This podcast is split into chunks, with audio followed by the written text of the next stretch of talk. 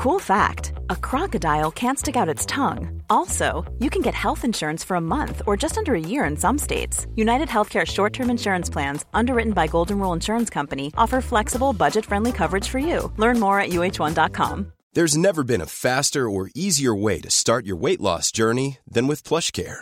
PlushCare accepts most insurance plans and gives you online access to board certified physicians who can prescribe FDA approved weight loss medications like Wegovy and Zepbound for those who qualify. Take charge of your health and speak with a board certified physician about a weight loss plan that's right for you. Get started today at plushcare.com slash weight loss. That's plushcare.com slash weight loss. Plushcare.com slash weight loss. Well, good morning, good morning, good morning. PJ is away and uh, he'll be back on. Um, I'm not sure when he'll be back, but this is Gareth O'Callaghan. Um, happy to mind the shop for him while he's away. He had a bit of an accident last week and uh, he's recovering well. And uh, we send him our love and best wishes in uh, South Infirmary, Victoria, this morning, where he's being cared for by those amazing staff who uh, I know very, very well after my time there. And I'm sure he'll tell you all about the accident he had. Uh, he actually damaged his esophagus, his, his throat. Burnt it very, very badly last week, and uh, they're keeping him in for another few days. Nice to be with you. I wish I could have brought better weather. It's miserable, miserable. It's a duvet day if you don't have to go out. And my advice to you, and indeed the advice of the emergency services, is if you don't make to, if you don't have to make the journey, don't stay at home. And I kind of sometimes wonder about the merits of sending children to school on a day like today as well, because uh, how many of us remember the days when we would get into school and we'd be queuing to try and stand behind beside the storage heaters, trying to trying to dry off. Do you remember that? Yeah. Um, anyway, I hope you're well. If you'd like to get in touch with us, you can text us or you can WhatsApp us if you've a voice note or a message 0833 96 96 96. The weather is our main concern again today. We're going to deal a lot with it in the first hour this morning. Midleton, our primary focus, because obviously we had extremely heavy rain again overnight. Nothing as bad, thankfully, as last week's. Uh, just unbelievable. It was like apocalyptic. It was so bad. I've never in my life seen anything like it. And uh, we were trying to get back from Dublin, actually, that we'd gone up to see The Lion King in the Bord Gáis Theatre. And uh, thanks to Irish Rail, I don't know how they managed to do it, but they got the seven o'clock back in. And we arrived back in around about quarter past, 20 past 10. But uh, unfortunately, things are not really getting any better in Midleton. We're going to come back to that in a couple of moments' time. Graham Norton, as you heard there on the news at nine o'clock, he's put Fermoy on the map, that's for sure. Um, I, I was a little surprised. This is the lady who, she was in the red chair and she passed some very, very derogatory remarks about what is a very fine town. And uh, I've kind of relation connections gone back through the generations.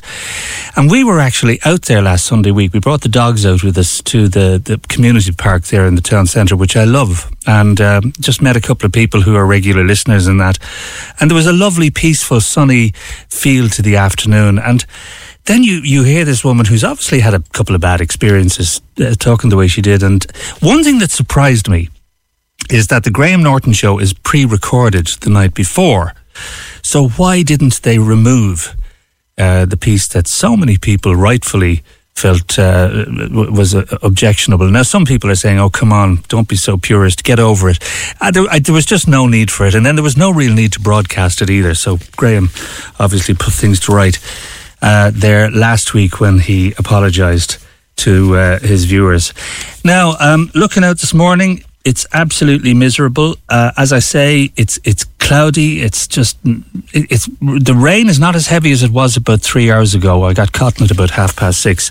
But if you don't have to go out, please stay indoors today. Check on your neighbours if they're. Um, you know, if, if, if they're in a situation where they can't get out to get things, just knock on the door and see if they're okay and look after the pets as well.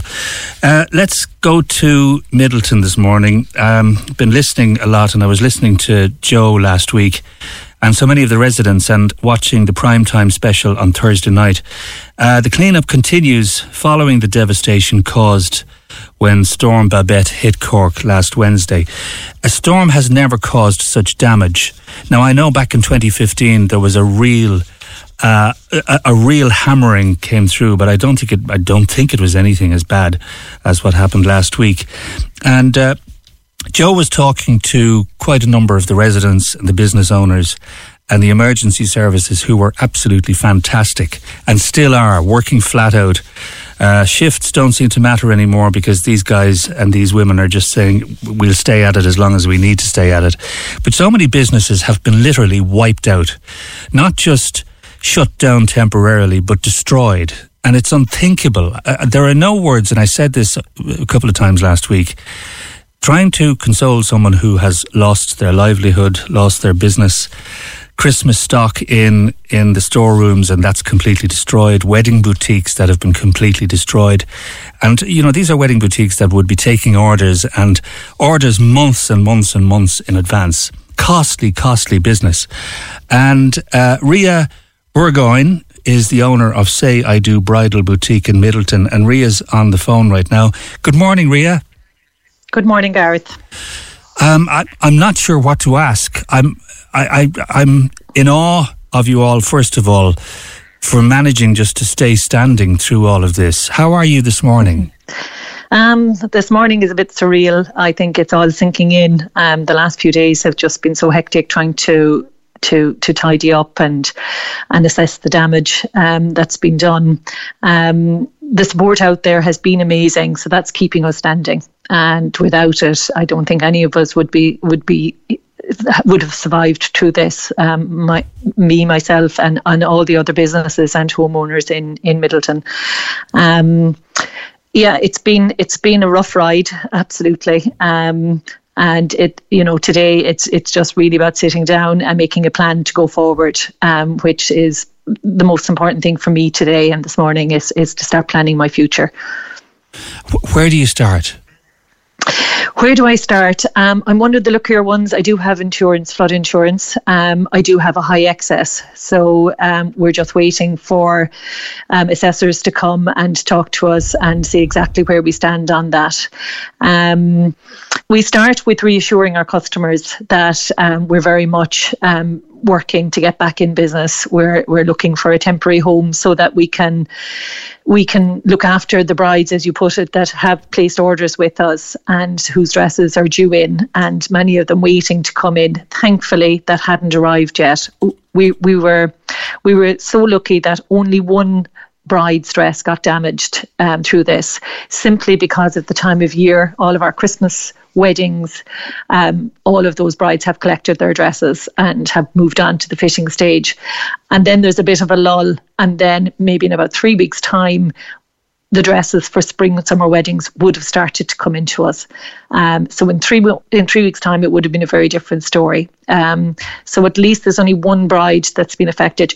Her wedding is in March. We've been in touch with her. We've reassured her. We've been in touch with the supplier, and they're working already at getting her a replacement.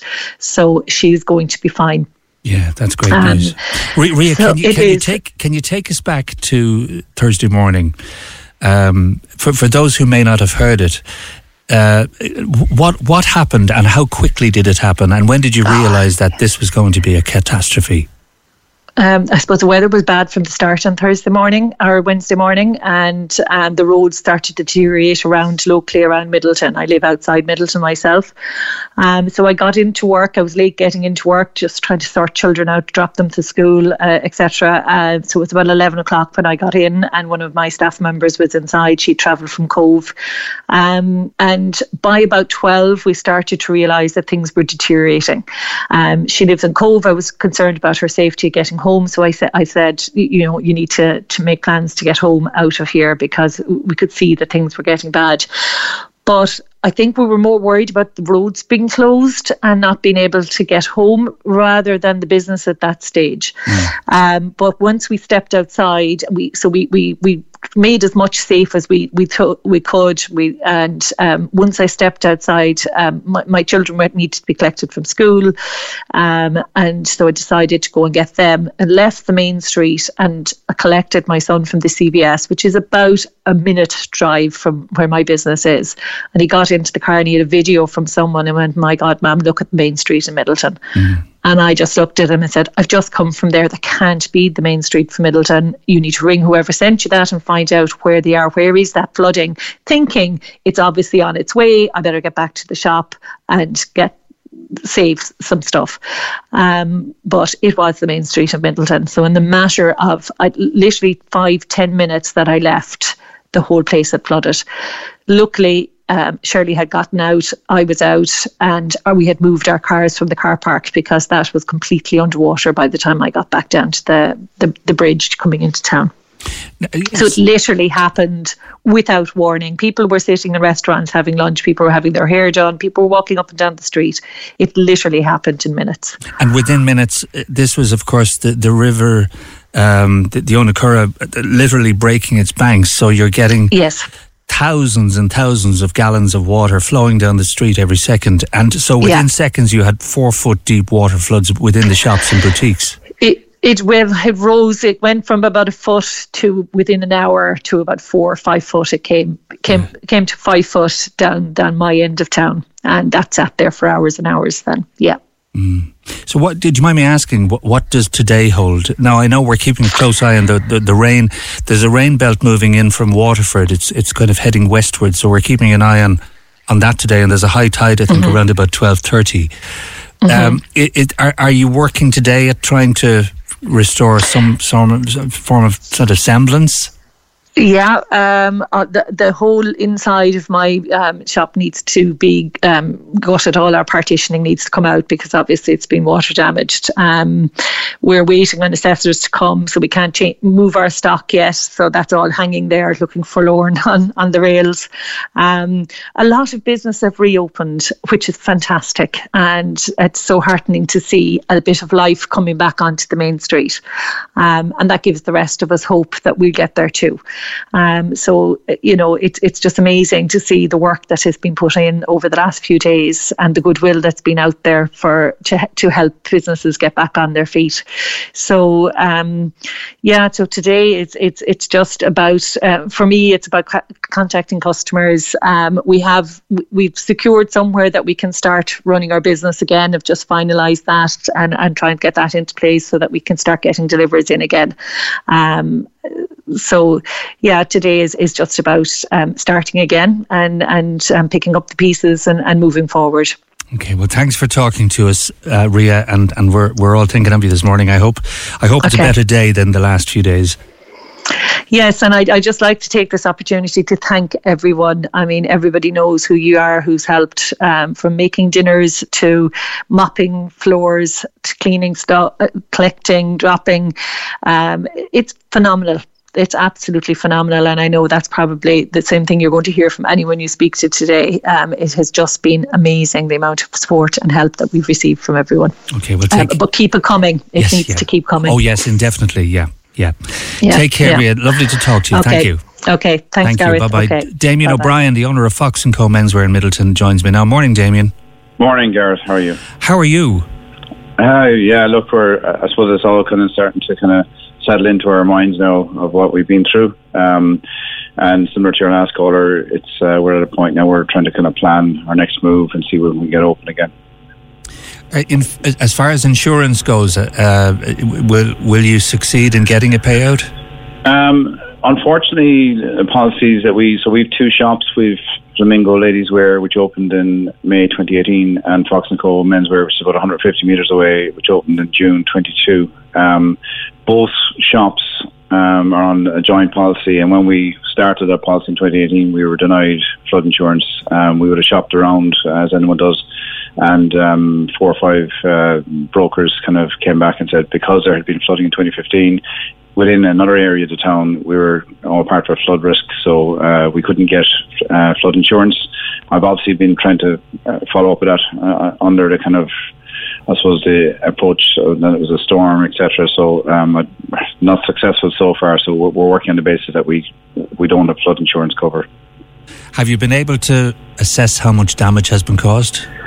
Um, initial estimates based on the damage to stock. Um, we would have a lot of stock in the store um, this time of the year. Um, the way uh, uh, retail clothing retail works, um, it's seasonally based. So we have autumn, winter, spring, summer that are ordered in advance. So a lot of the stock that started coming in from late August, we ordered in January, February from our suppliers. Um, and they're made in the factories and brought to our door. Um, and yeah, over the last six, seven weeks, we we would be bringing in a lot of stock um, for the Christmas season, which is our busiest season. Um, so we're very stock heavy. You know, it would have been a disaster if this happened in January, but we would have had a lot less stock in store. So from that point of view, we've lost about 25% of our stock, uh, similar to last quarter because it happened so fast.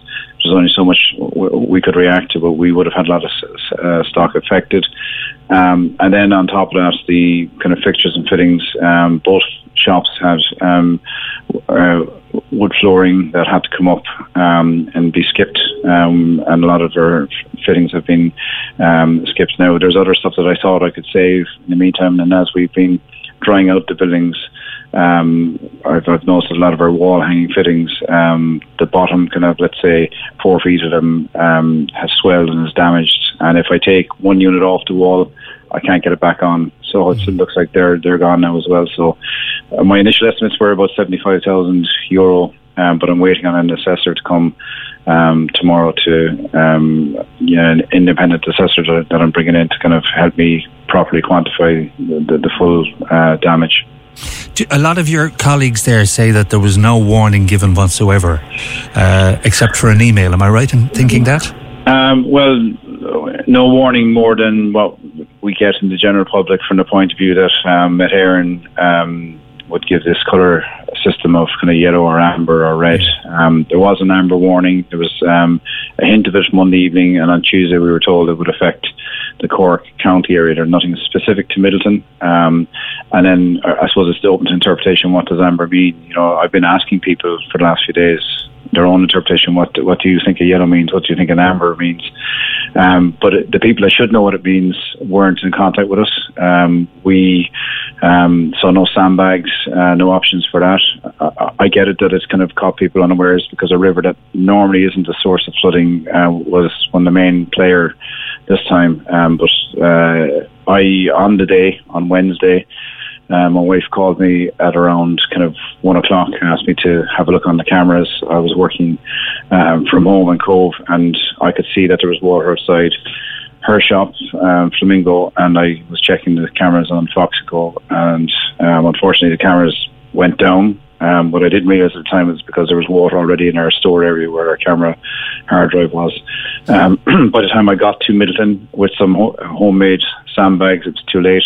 Um, there were no sandbags in the area, so we didn't get any warning. There was no sign of, apart from kind of first responders um, like Coast Guard uh, teams and um, reactionary, I suppose, from the uh, fire brigade.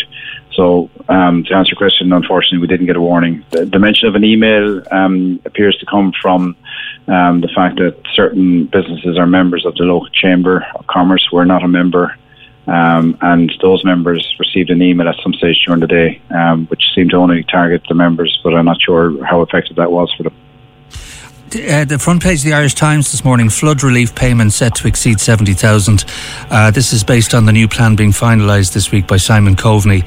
Um, business owners whose premises were badly damaged will each be entitled to apply for payments with a maximum in excess of 70,000.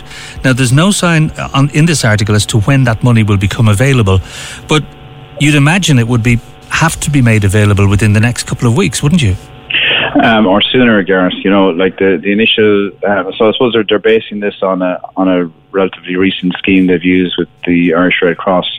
Um, I've had a look on that link to that site um, for recent flooding in Kerry and Wexford, and that was based on a, an initial five thousand uh, with a maximum to twenty thousand. The initial five thousand um, was, you know, quote an immediate um, release of funds. Um, I don't know what our base will be. Uh, I'm hoping it's above 5,000 initially because our wage bill is close to 5,000 each week. So each week we're closed. Um, we have to pay our staff. We're going to prioritise making sure that they're paid.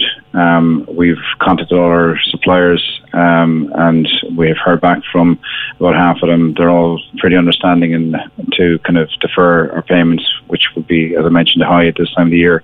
Um, the, the, the up to 70,000, how long that will take to get to that amount, I don't know. But again, reading through the, the link that I looked at on yesterday, um, it does seem to kind of require, and understandably, a certain amount of um, due diligence and certain kind of form filling, etc. But if that takes a number of weeks. Um, it, it could impact us getting open, um, getting our shop put back together.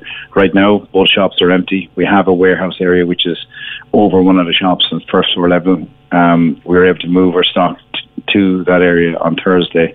Um, the damaged stock we've been assessing, um, we've had to kind of um, dispose of quite a lot of it, and we've sent a lot of it off site for cleaning. But when that comes back into store, we'll have to sell that at discounted rates. So the, the timing of this fund is welcome, but um, we just have to make sure that it's not too cumbersome for us to get access to it. Yeah, I'm just lo- looking at another article. The government is expecting to approve a quick supports, they're calling it, of up to a 10,000 euro, and then payments after full assessment that are capped at multiples of the current 20,000 euro ceiling. It's all very complicated, and I think as a result of being complicated, it can't really be quick support, can it? Yeah, hopefully, look, um, hopefully it won't be too complicated. But um, yeah, if it takes a number of weeks, we, obviously we're going to be working on the goodwill of our suppliers. Um, we may have to open, you know, the shop in a more raw state rather than the finished state. I'm pretty certain that our customers will understand that. Um, you know, we we take obviously like any business owner, take a certain amount of pride in having you know a good shop. We've worked hard to get these shops open in Milton over the last few years to a certain standard, and um, not having it back at that standard initially um, would be kind of difficult, but as long as we're functioning, you know, it may not be a, a proper counter. It could be a kitchen table that we're we're working our till from. But mm-hmm. um, I'm pretty sure people will understand until such time that we can get things put back together. Of course, on the other side of it is we're nervous about spending any money yeah. on on the fittings until we're sure what the reports will will be on why this happened, what are the kind of likelihoods of it happening again in the immediate future, and then in the longer term what's happening with the flood relief scheme to, to see, you know, how long this will take. I have a good friend from Bandon whose brother owns a hotel there that, um, while Bandon is now fully kind of covered by a, a, flood relief scheme, even from the day it was approved, and we're not approved yet in, um, we're planning in Milton, but from the day it was approved, he Which flooded two, four two, times. That was 2015, wasn't it? I'm not sure the exact time of it. All I am aware of is that um, there was like uh, four floods in the period of when the the scheme was rubber stamped to, to be built and when he you know when it was finally finished. So we have to work on that basis too that um, we have to make something that's fairly robust um, so we don't keep getting hit with with the sort of damage well, look, all I can do is wish you the very best, Damien. Um, and it's good to talk to you this morning, and indeed to your, your wife, Lara, at Flamingo Ladies Wear in Midleton. I, I hope the next few days are a better few days than what last week brought us. Yeah, thanks, Gareth. And look, and uh, look, I'd also like to kind of uh, acknowledge the help and support we got, you know, from friends and family and customers that we would recognise, the random people that we we don't know, and I would, you know, I had to ask people's names. There was people just came into our shops and just p- picked up uh, boxes and just carried them out um, and helped us dispose of uh, stuff. There was like young kids, school going kids coming in, handing up bottles of water. You know, the, the, community spirit was just amazing. And like, I don't know how we'd ever thank people, but um, it, it was really heartwarming to kind of see everyone rally around on Thursday and Friday. Okay, thanks for giving us some time this morning, Damien, and uh, we, I wish you well over the next few days. Great to talk to you. Appreciate it. Thank, Thank you. you. Bye bye. Damien O'Brien, they're the owner of Fox and Co Menswear in Midleton. 083 396 96 96 if you want to give us a shout. Gareth O'Callaghan here on the opinion line on Cork's 96 FM for PJ this week. Now, uh, we're going to move on to other topics after 10 a.m. this morning, but for now, we still have so many calls coming in following the devastation of last week. Uh, and also, by the way, Blackpool in Cork city centre this morning took a real hammering at about 6 a.m. We'll come back to that also very, very shortly. Heavy flooding there, but thankfully it's subsiding slowly. Be careful, please, if you're driving in the area. Now, um, Ronan is a resident in Copper Valley View in Glanmire, and uh, they had atrocious flooding problems there last week. Uh, pretty much the same time, bang on, as Midleton was going through a horrible few days. And Ronan's house was destroyed. He's on the line now. Good morning to you, Ronan. Good morning, Gareth. How are you doing? I'm fine. Tell me, uh, when you say destroyed, um, you would be I, I, think there are about 10 houses there that are, are, now uninhabitable. Isn't that the case? It's it's closer to 17, 17 uh, and yeah. a few more affected outside outside as well, yeah. Tell me what happened.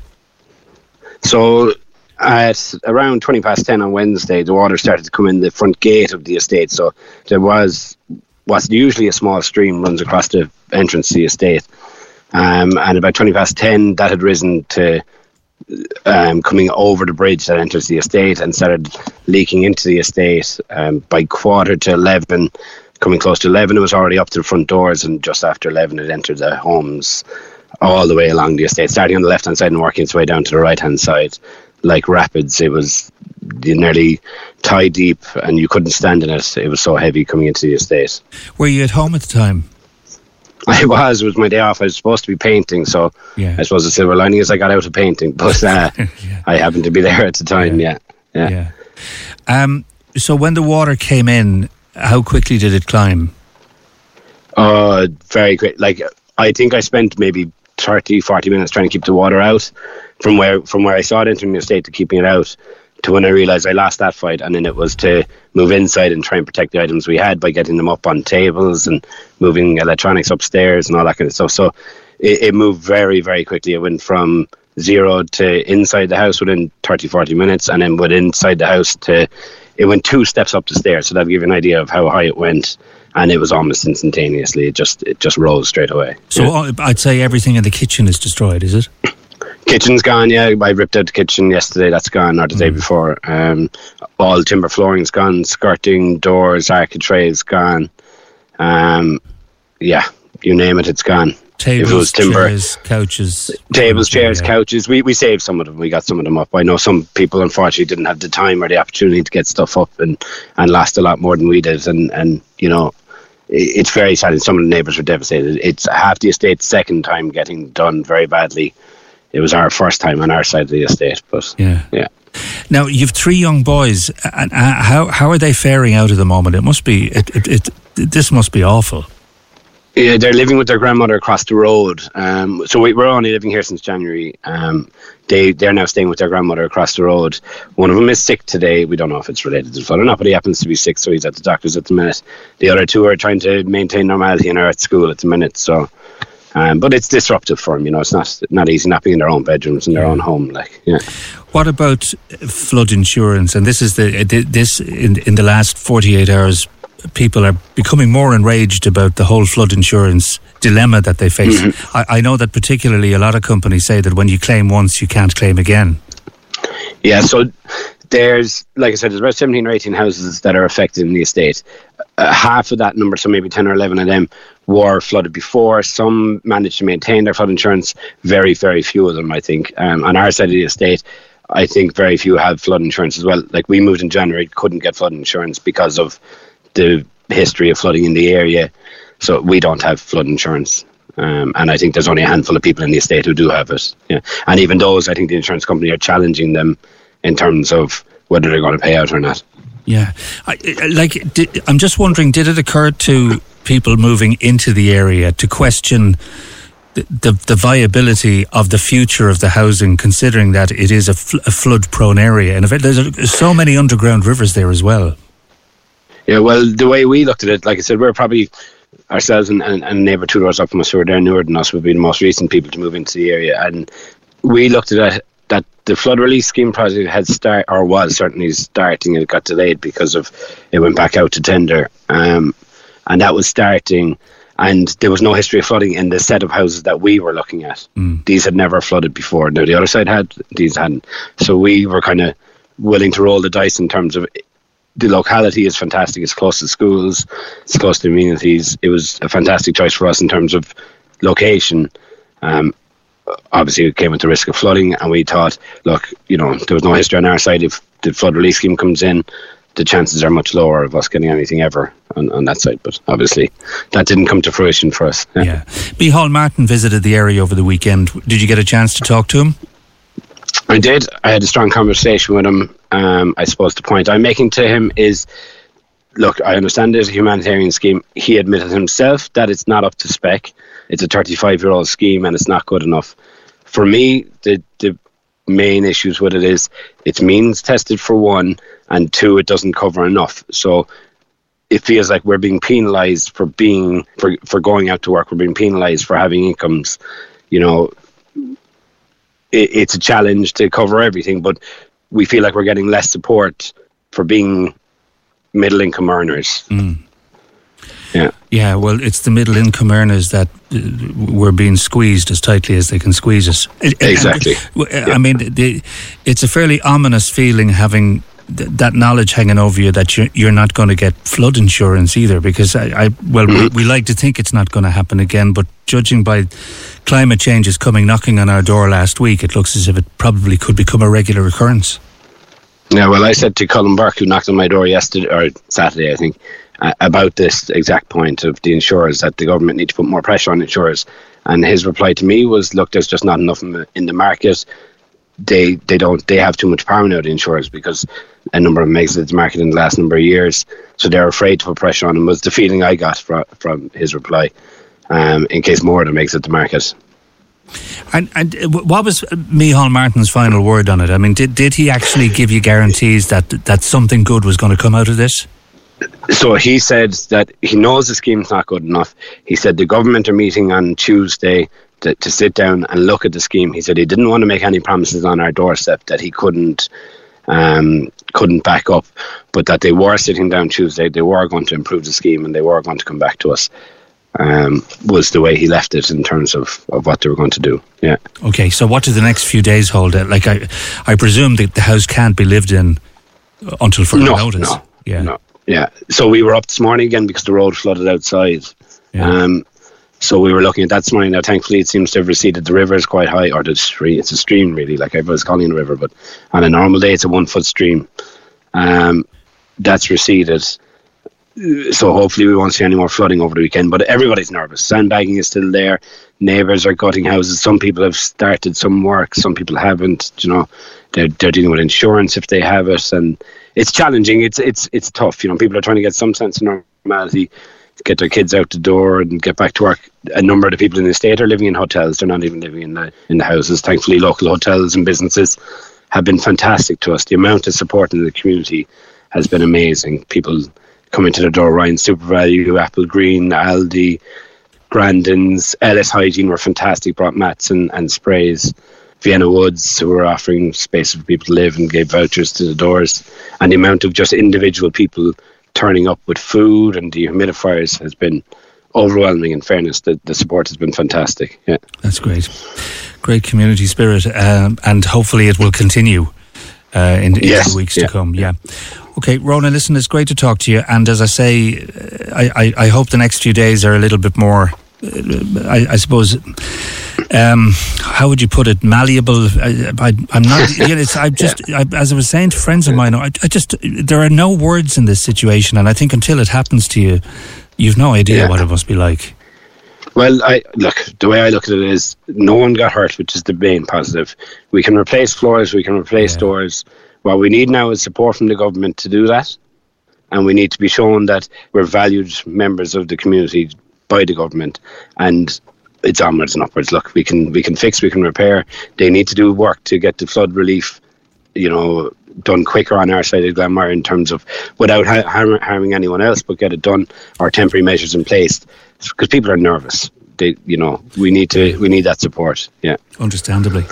Okay, Ronan, take care today, and, um, and to you and your family. Thanks for talking to us this morning. Thanks, Gareth. Take Thank care. Bye That's um, that's Ronan there, resident in Copper Valley View in Glanmire. Uh, serious flooding there last week, and obviously we're all keeping an eye on the weather again today. Um, just a couple of you just wondering what that scheme was. Uh, the new plan being finalised by Simon Coveney, no idea when, but uh, the government is expected to approve increased quick supports, they're calling it, of up to 10,000 euro, and then payments after full assessment that are capped at multiples of the current 20,000 euro ceiling. I presume this is businesses they're talking about here, uh, because I can only imagine the number of of residential claims that there will be.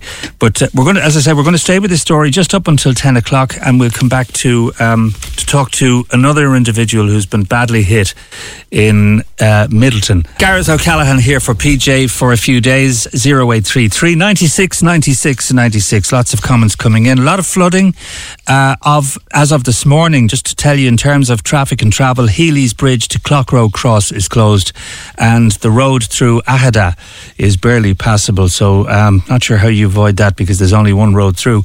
Apple Garage Hollyhill flooded uh, at the moment. Jackie says thank you for that. If you have any traffic or travel news and it's safe to text us, please don't text while you're driving. 0833 96 96 96. We're staying with the torrential rain and the extremely bad flooding aftermath from last week, and it's just relentless. It's heavy rain outside our window here again this morning, but it is due to clear for the city and most of the west of the county at around about two or three this afternoon. Not the case for the east of the county. Uh, extremely heavy rain moving in there, and they're now worried that Waterford City and County, uh, particularly along the west coast there, or the south coast, will take a hammering this afternoon. So just keep it in mind if that's in your direction later on.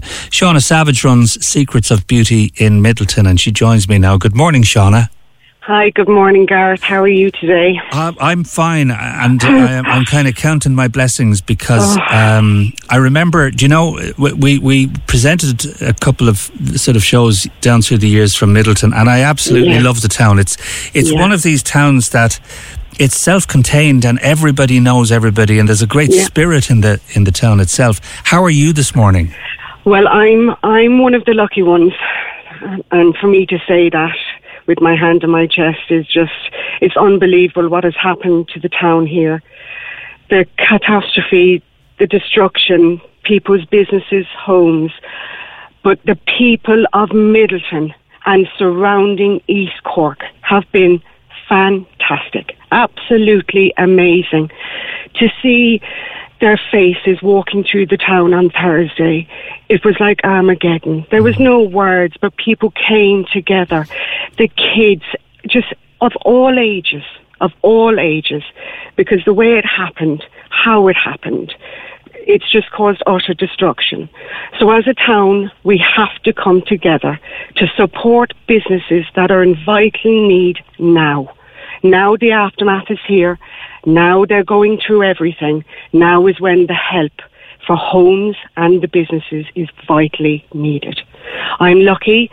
I'm in an incline. I am down in Coraby Court in the car park where across from me, only across, Poria in the bridal shop and the Imokilly Medical Centre have been absolutely destroyed. Mm. To walk into the medical centre on Thursday, to see everything, and I mean everything in a practice a well established practice that takes care of so many people in the surrounding area of East Cork. We need to get people's practices back up and running. And if I can help in any way I can, I will. I've given them my salon. They have treatment rooms in there. I worked on Saturday and I came out and I did as best as I could but I have to do something. Mm. There is a, this is an essential. It's, this is essential for people, and it's great. I'm actually in the car park now. I just dropped in the last bits of furniture to them to see them. They are just so thankful. Um, to be able to ha- help patients. This isn't just, you know, this is helping people and patients of the East Cork and surrounding area. It's not just their practice. Other practices have been wiped out. But we will make Midleton great again because it is and it, it, it has always been a marvellous town. But now You know, I mean, what I have to do something, and this is what I can do. If I can do it, I will help as many people as I possibly can, like anybody else. I'm one of the lucky ones. I'm on an incline, but just across, just across five mm. foot of water in their premises. This is, uh, I know Dr. Mike Thompson, who Joe yeah. spoke to last week. Yeah. Uh, the centre had almost 100,000 euro worth yeah. of medical equipment completely destroyed destroyed. We we gauged um, when I was there. Um, the water level had obviously receded, but the damage was obvious. Ninety-four thousand euros worth into three skips, between electric couches, um, refrigeration, everything you can anything you can imagine within a surgery gone. So they have to yeah. build everything back up. When you think Everything. of this time of the year, Shauna, like you're looking at flu vaccine jabs, you you're are. looking at COVID you are. boosters, you are. pneumonia see, jabs, yeah. Everything, just to see the doors open to the salon and the first patient to go in was a little child. You know, yeah. to see now that people are being able to go in and get what they need is vital. Yes, it's flu season. People are sick. I'm I'm healthy. I'm okay. So I'm going to do whatever I can to help anybody that needs it. And I know people in Midleton, like everybody needs help now. You know, everybody needs help. It's not just going to stop, like because they have to build the businesses up. But what if this happens again a week after they build their businesses? Yeah. What happens?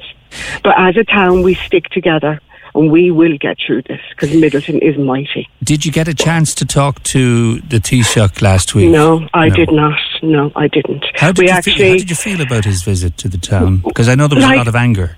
Mm. personally, for me, I suppose my head, along with all of the businesses, we were kind of just fighting for each other and helping each other. Mm. I know he made his way onto the main street, but I really do think like he could have made an impact and taken five minutes just to come down and see the catastrophe down the back and all the side streets as well. Yeah. Go and see people's homes, walk in and see children's faces, you know, yeah. parents this side of Christmas. It's just, but I repeat, we will and we are going to get the town back. You're on the way back. What about your own business? When, when will you get to open the doors again? My own business. Well, I'm well. I'm lucky. I'm 21 years trading. I'm a, a one woman show, as all people will know. Good for you. so, you know, listen. Uh, like my clients are great. My clients are great. They will understand. I'm not essential. But I know my ladies, if I can get in my car and if I can go to them, I will. But Michael and his um, practitioners are essential. Yeah. They need to take care of folk. Well, Shauna, so, can I say, with, with sounding, listening to your resilience this morning, you're very essential. If we could just bottle a yeah. little bit of it now today, it'd be great. Listen, you know, look, we do what we do, and we keep going, and um, you know, we just like I just can't repeat it enough. The people of Midleton have been amazing.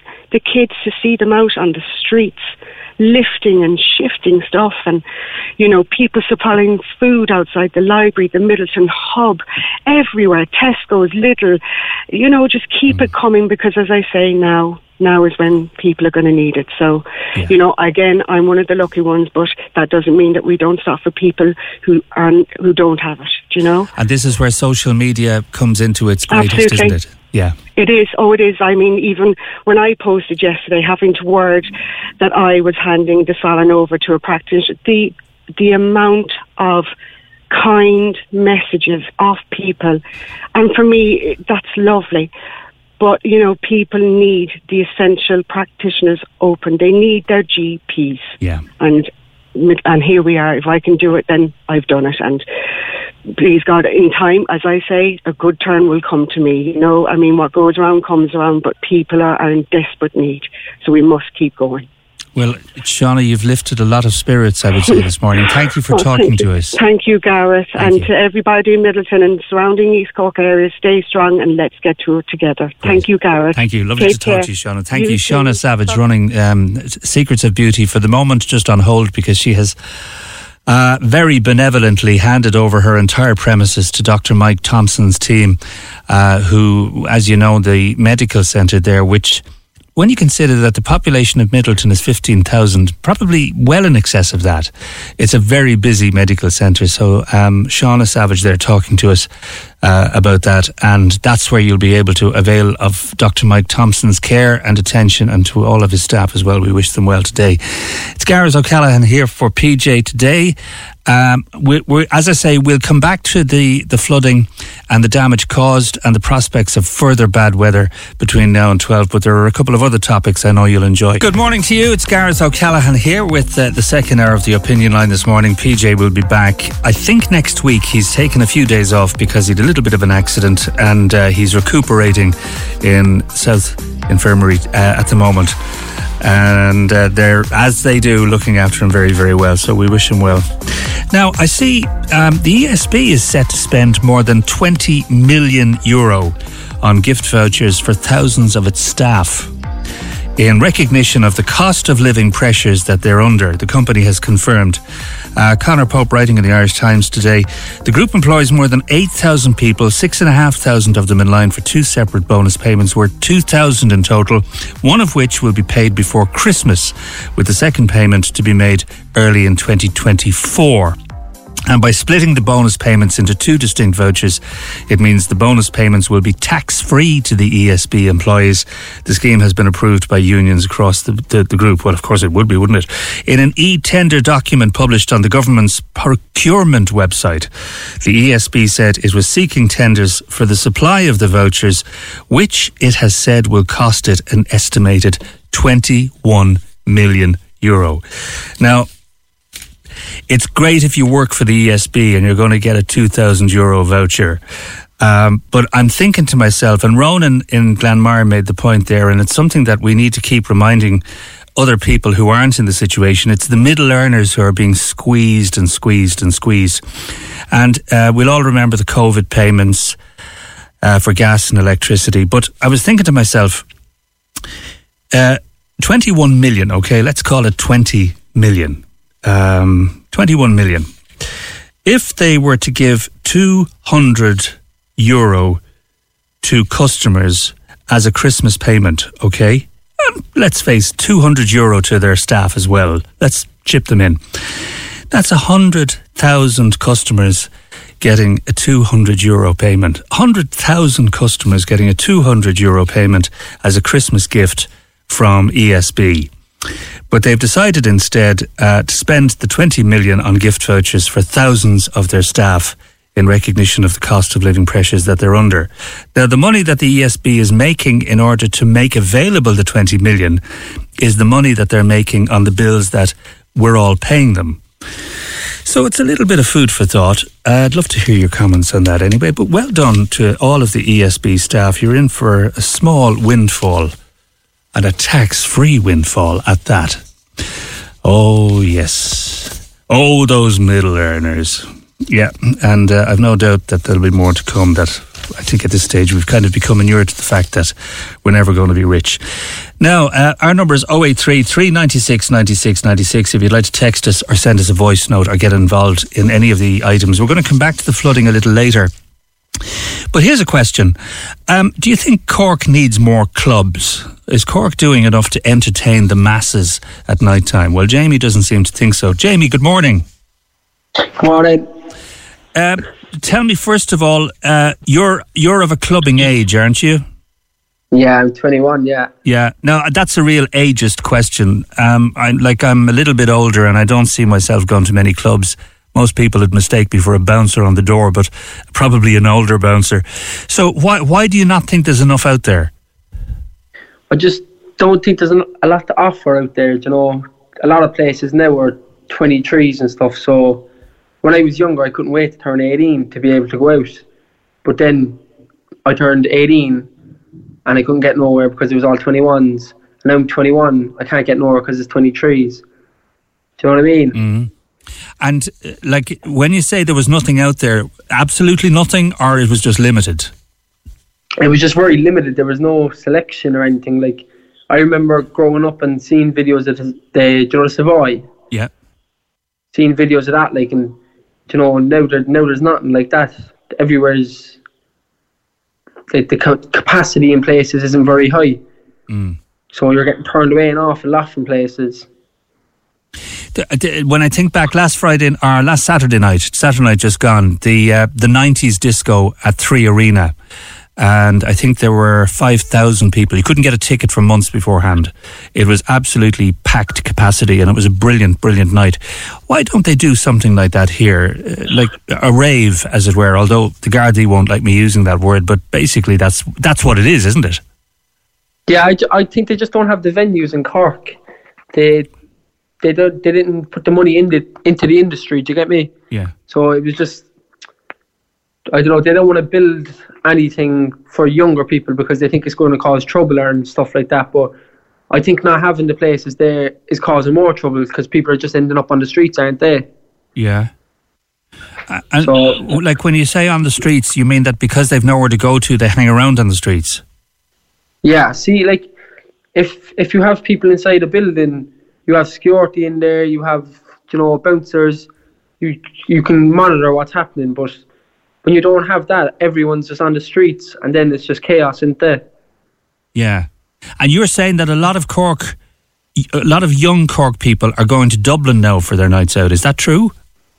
Yeah, like me and my friends have been to Dublin four times in the last two months. Like, and where do you stay? How can you afford the accommodation in Dublin? Uh, we just find cheap hotels near the city, like, and we go we go in thirds and stuff on the hotel room, so it's cheaper. And you'd be you'd almost spend more a night out here than you would up in Dublin, like. Yeah, w- yeah, and uh, do, do you mind me asking? Do you drink? Yeah.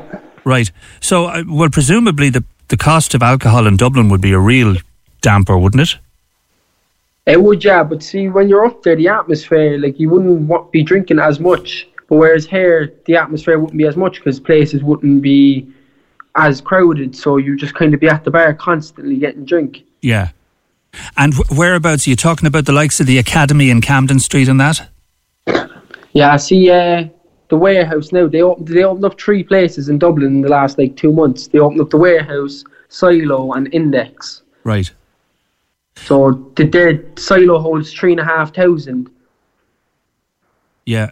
Uh, yeah, and and uh, like, see, I suppose then with the population of Dublin, and as you say, the attraction of people coming to Dublin for a good night out, it guarantees these places will be packed. I know, but you're like, they're bringing in big names as well. Like, do you know what I mean? They like you look at Index now after bringing in a load of DJs from Australia and stuff like that. But you can't do that here because they don't want to come to Cork because they don't they won't bring the crowd like because they can't. There's no place to have the crowd. Yeah. You're right because I'm trying to think here in my head where where would you hold a crowd of, of a thousand people? I um, I suppose like Voodoo Rooms would probably be the biggest location, wouldn't it? Probably, but that's three floors isn't this. Yeah. So like, how much how much can you fit on each floor? Yeah. I'm not sure what the capacity is, but that's the only venue that I can think of offhand. Are there any other big venues in Cork City like that would provide a night like the likes of Silo? I, I don't think so. I don't even think there'd be a place close to it, to be fair. Right. And when you look at some of, I know that there are a couple of huge clubs on the outskirts, like in some of the, you know, you head out towards Bandon, you head out towards Clon, and then if you if you head head north, you know, you're, you're looking at a couple of big venues further north into the county. These would have been the old sort of ballroom venues that are, are they're just lying, they're lying empty, a lot of them. See, that's it. There's a lot of places left idle. Like you know, Wetherspoons there is shut. The, uh, supposed to be shutting down soon. Yeah. Like that's that's two floors. Like that could easily be turned into something a lot bigger. Like you know. Would you be interested in a business opportunity yourself? Oh no, I wouldn't be able to run a business now at all. well, there's I think, in fairness, uh, you know, whatever about a business, I think opening up, say, a Friday or a Saturday night in a building that you know really doesn't it it doesn't really have a kind of a, a, purpose any longer. I'm sure I'm sure a lot of owners would be interested to hear your uh, proposal. You know, a lot of money to be made. Yeah, yeah, there is because the the industry is huge in Cork. Like I like I've thought I put it on my story and stuff on Snapchat, and a lot of people have been texting me about it. Like, yeah. Well, do you know what I'll do? I'm going to throw the idea out there, Jamie. Um, you know, you you could be the next Peter Aiken. uh, you know, or or maybe Denis Desmond from MCD. These are the guys who seized the opportunity years ago because nobody was bringing in the big artists, and they decided Yeah. to bring in some of the huge names of the the eighties and the nineties and that. So maybe this is an opportunity, an opening for you. I tell you what I'll do. I'm I'm going to throw it out. If there's a, a very big venue in the city or the county that would be interested in hosting a night, the likes of you say uh, Silo in Dublin. Now it opened three, didn't it, in, in the last two months? Yeah. What were the other two? Um, they opened the warehouse in the Red Cow complex, Yeah. and they opened the Index as well. Index, that's the one, yeah. So just we'll throw it out and we'll see if anyone comes back to us with a venue and we'll see where it might be taken from there, okay?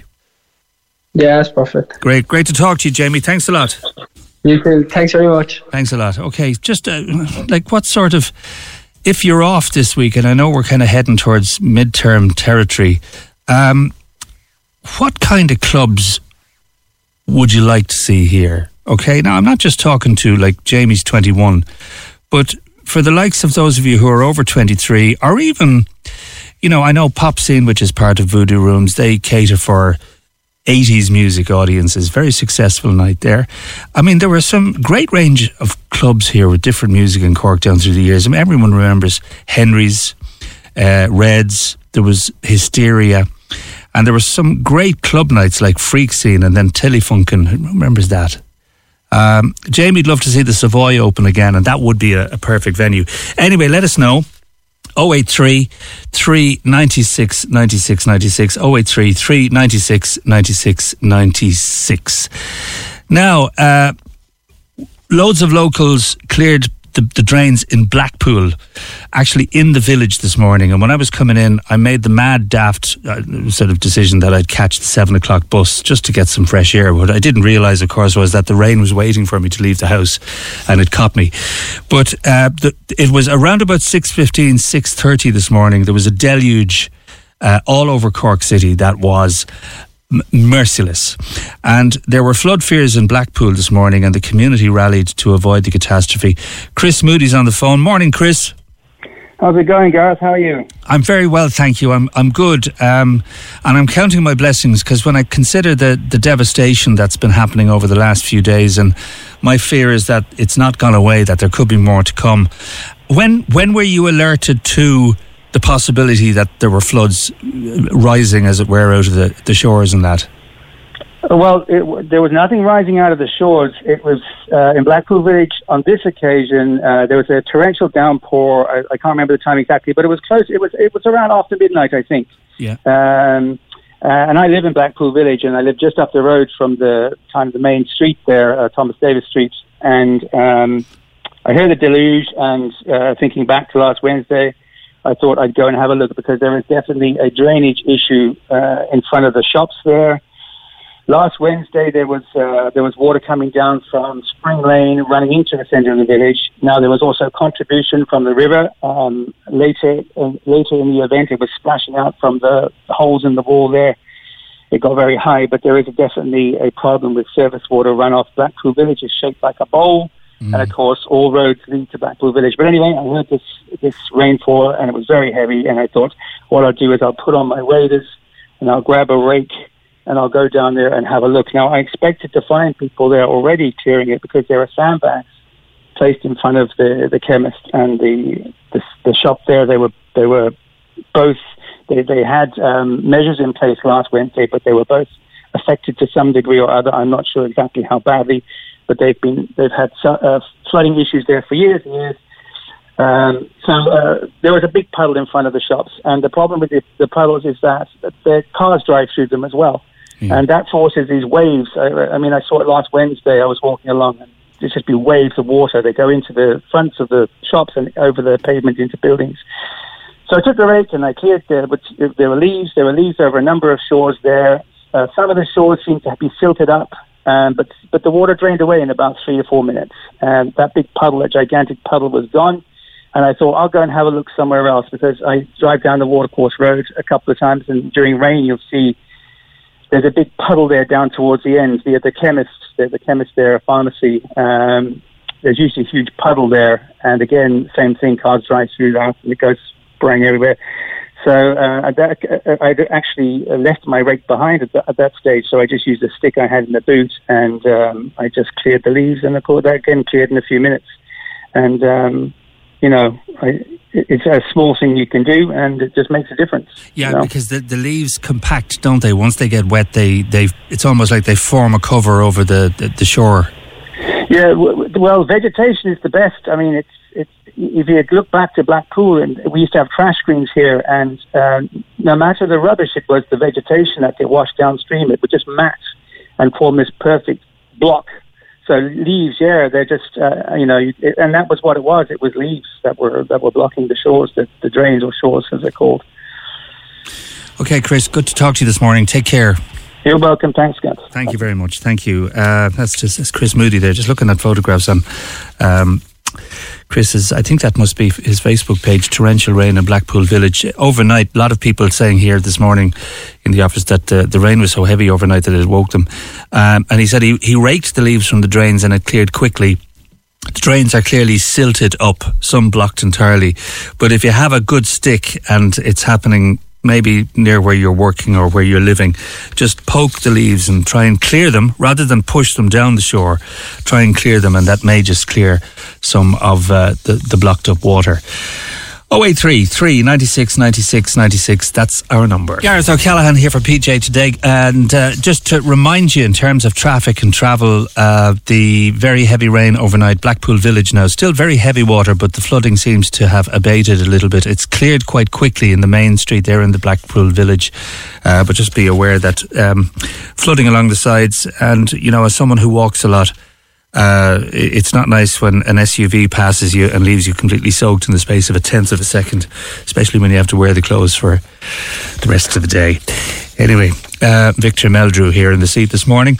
Now, uh, Healy's Cross to Cloghroe Clo- uh, Cross is closed. Healy's Bridge, should I say, to Cloghroe Cross uh, Cloghroe Cross is closed. Very heavy water there. Road through Aghada, uh, barely passable this morning, and Apple Garage, Holly Hill, we hear very heavily flooded there.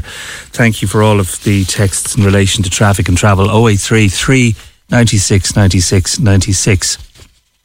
96 FM are proud sponsors of the Mercy Heroes initiative, as you'll know. And every year we hear incredible stories from cancer survivors and families of those who were not so fortunate. And I'm joined on the line right now by Anton, who is a testicular cancer survivor. Hi, Anton. Hi, Gareth. How are you? I'm fine, thank you. Uh, tell me, tell me the background to your story. Um, basically, uh, at the end of 2018, I started getting back pain, I suppose. Um, it got progressively worse. Um, I was going for physio, and physio wasn't working. So it got so bad that one Monday morning, I remember in February of 2019, I would have got out of bed and walking was a bit of a struggle. So went to my GP. Um, he sent me for an MRI. Um, so I went up the Tuesday morning to get the MRI in the Mater Private. And he rang me when I was on the way down. Um, my GP was Dr. Dennis Cotter, Lord of Mercy now. He's since passed away, but um, he rang me on the way down to see where was I to turn around that they're waiting for me above my CUH. And basically the roller coaster started from there. I was diagnosed that week and that's where the roller coaster started. And within days, you you had surgery, isn't that the case? That's right. So that would have been a Tuesday. I went up. Um, I was diagnosed on the Wednesday. Uh, I had surgery that Friday, and I started chemotherapy in the Mercy on that April it was, and that's where my relationship with the Mercy would have started. Mm. When when did you start chemotherapy? I started chemotherapy in early April of that year in 2019. And that was when you came under the care of Derek Power, Professor Derek Power, an extraordinary right. individual. Absolutely, he's Yeah. He's just uh, he's a mystery man. Really, he's what what work the work he does is just it's absolutely magnificent to be honest. And the care he got in the Mercy was just second to none. To be honest with you. Tell me a little bit about Professor Power, because uh, you know from from what I can gather, he he definitely goes above and beyond the call of duty, doesn't he? Absolutely, absolutely. Um, re- really, anytime, day or night, you can ring Dr. Power, and it's just he will he will bow down to you. Like it's just the work he does. He's so good with patients. He makes you. So you're you're going through the worst time of your life, and he makes you. you know, he he really makes you feel comfortable when you are going through chemo. He he's really to talk to. He's really good with the patients. Um, he's so understanding. You know, he's he's like just a normal person. It's not like you're talking to a consultant when you're talking to him. It's like you're talking to one of your friends. You know, it's just really good man. Really good man. How was your mood? How how did you feel? Um, sure. Obviously, enough the form would have been poor. You know, um, there were stages there. Definitely towards the end of my chemotherapy, um, I went through a bad spell. I got a blood clot in my arm, and as a result of that, I got pneumonia on top of that.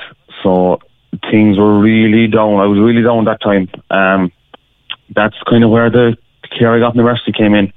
The nurses there in St. Teresa's Ward, they they knew I was down. They knew I was really down, and they kept a very close eye on me. Um, I can safely say that if I didn't get that kind of care, that things could have been different. Yeah. Um, I mightn't be here talking today. So really, that's just that's really the, the care I got inside the university. You know. Yeah, like when you think of a, a group of of the staff in in a ward that is so critical to the well-being and to just to the, the mental stability of someone who's going through this um, extremely difficult situation. How did they cheer you up? I mean, I, I know how busy they are, but you you're saying that they took time just to to chat and to text and to keep in touch with you, didn't they?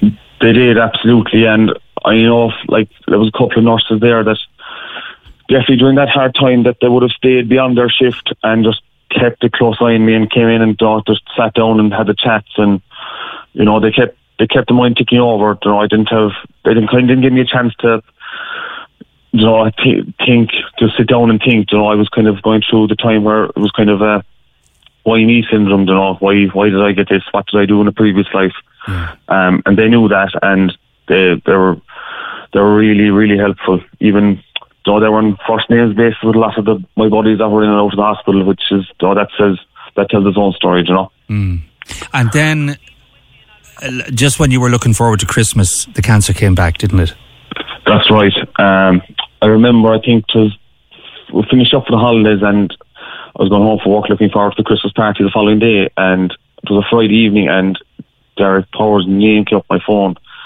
And I was just after going for a scan the previous week, and I knew that it wasn't good. You know, he didn't.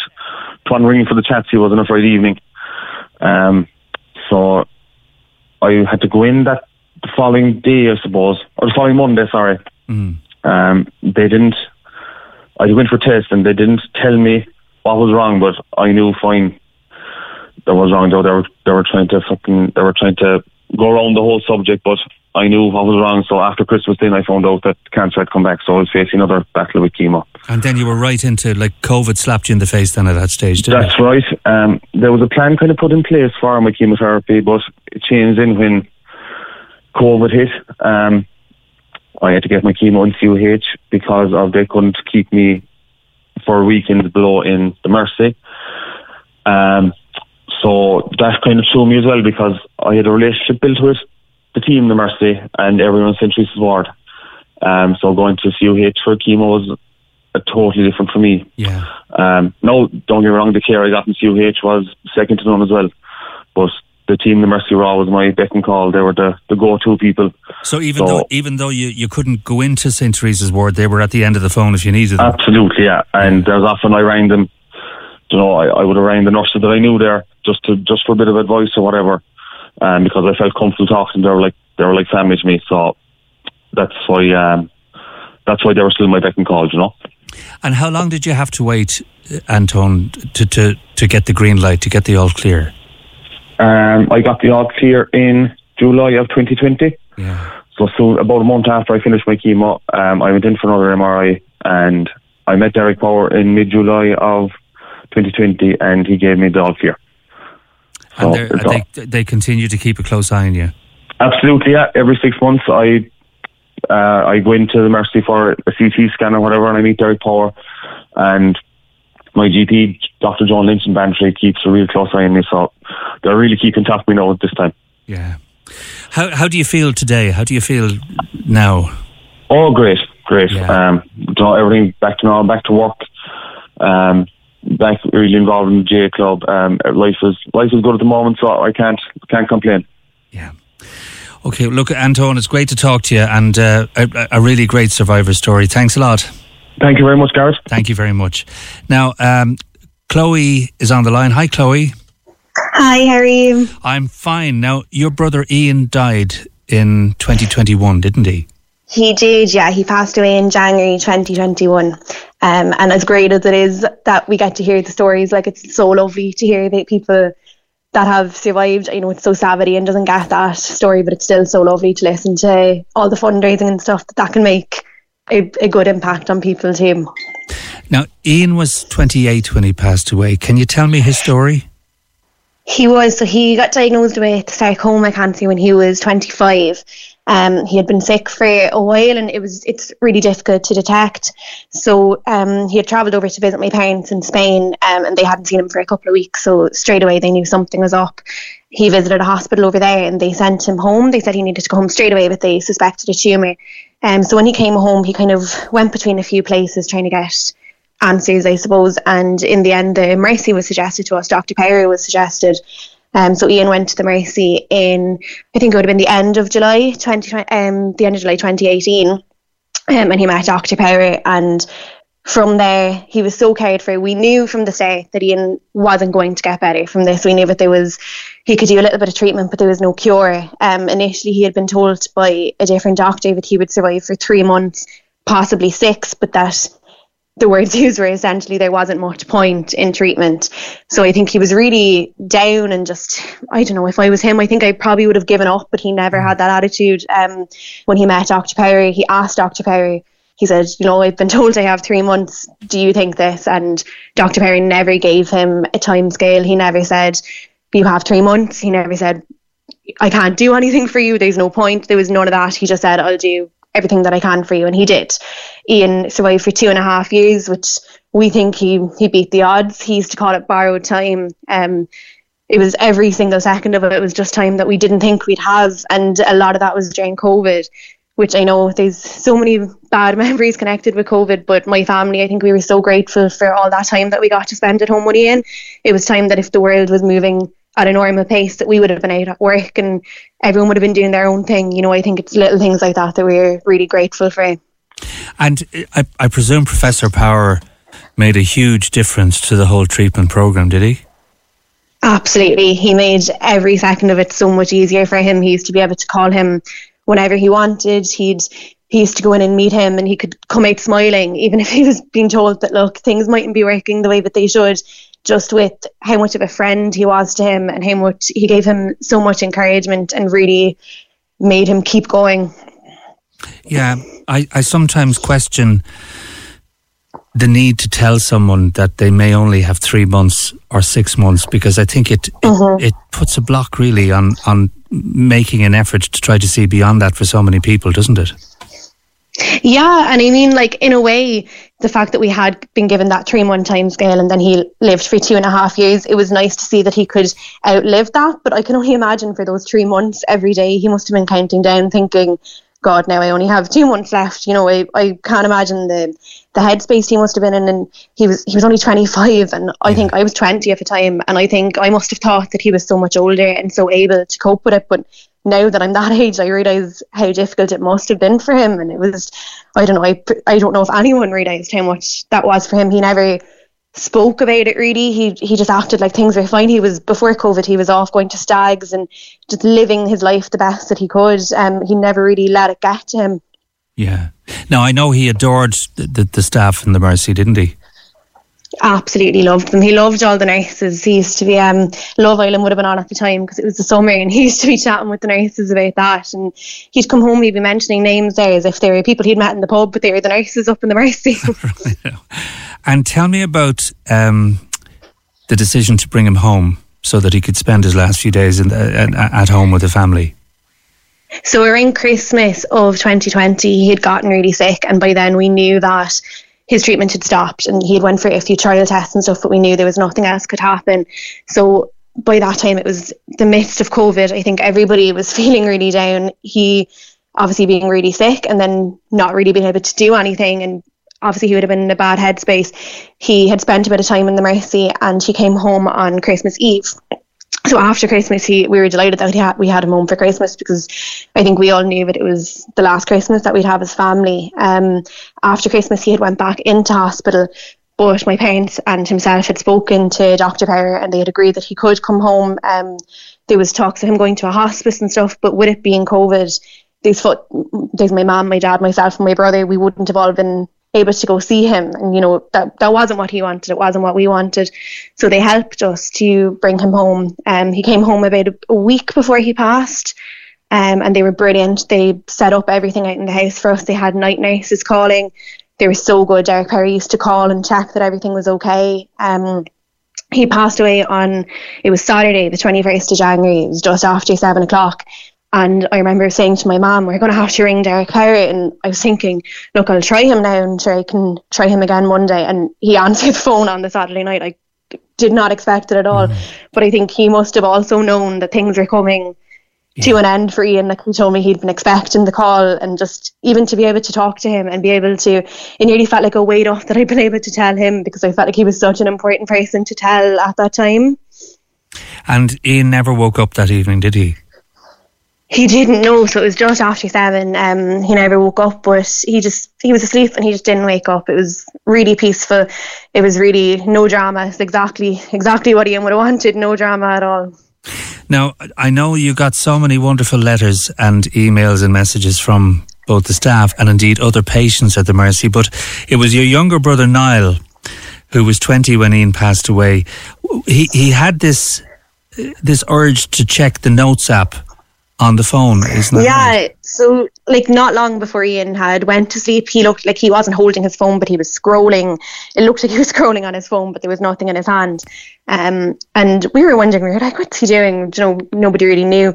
And after he passed, Niall said, he said, I don't know why. He said, I just really feel like I need to check the notes app. So he went in and there was one note and it was dated from, Ian had went for a test to see if he could get uh, trial treatment a couple of months previous. It was dated from that day. Mm-hmm. Um, and it said, don't cry because it's over, smile because it happened. And that was like the last thing that we ever had from Ian. It was wow. the last thing that we'd ever read that he'd written. And it just, it's, it really feels so special to us. It's really like a message from him to all of us. That's the most beautiful sentiment, isn't it?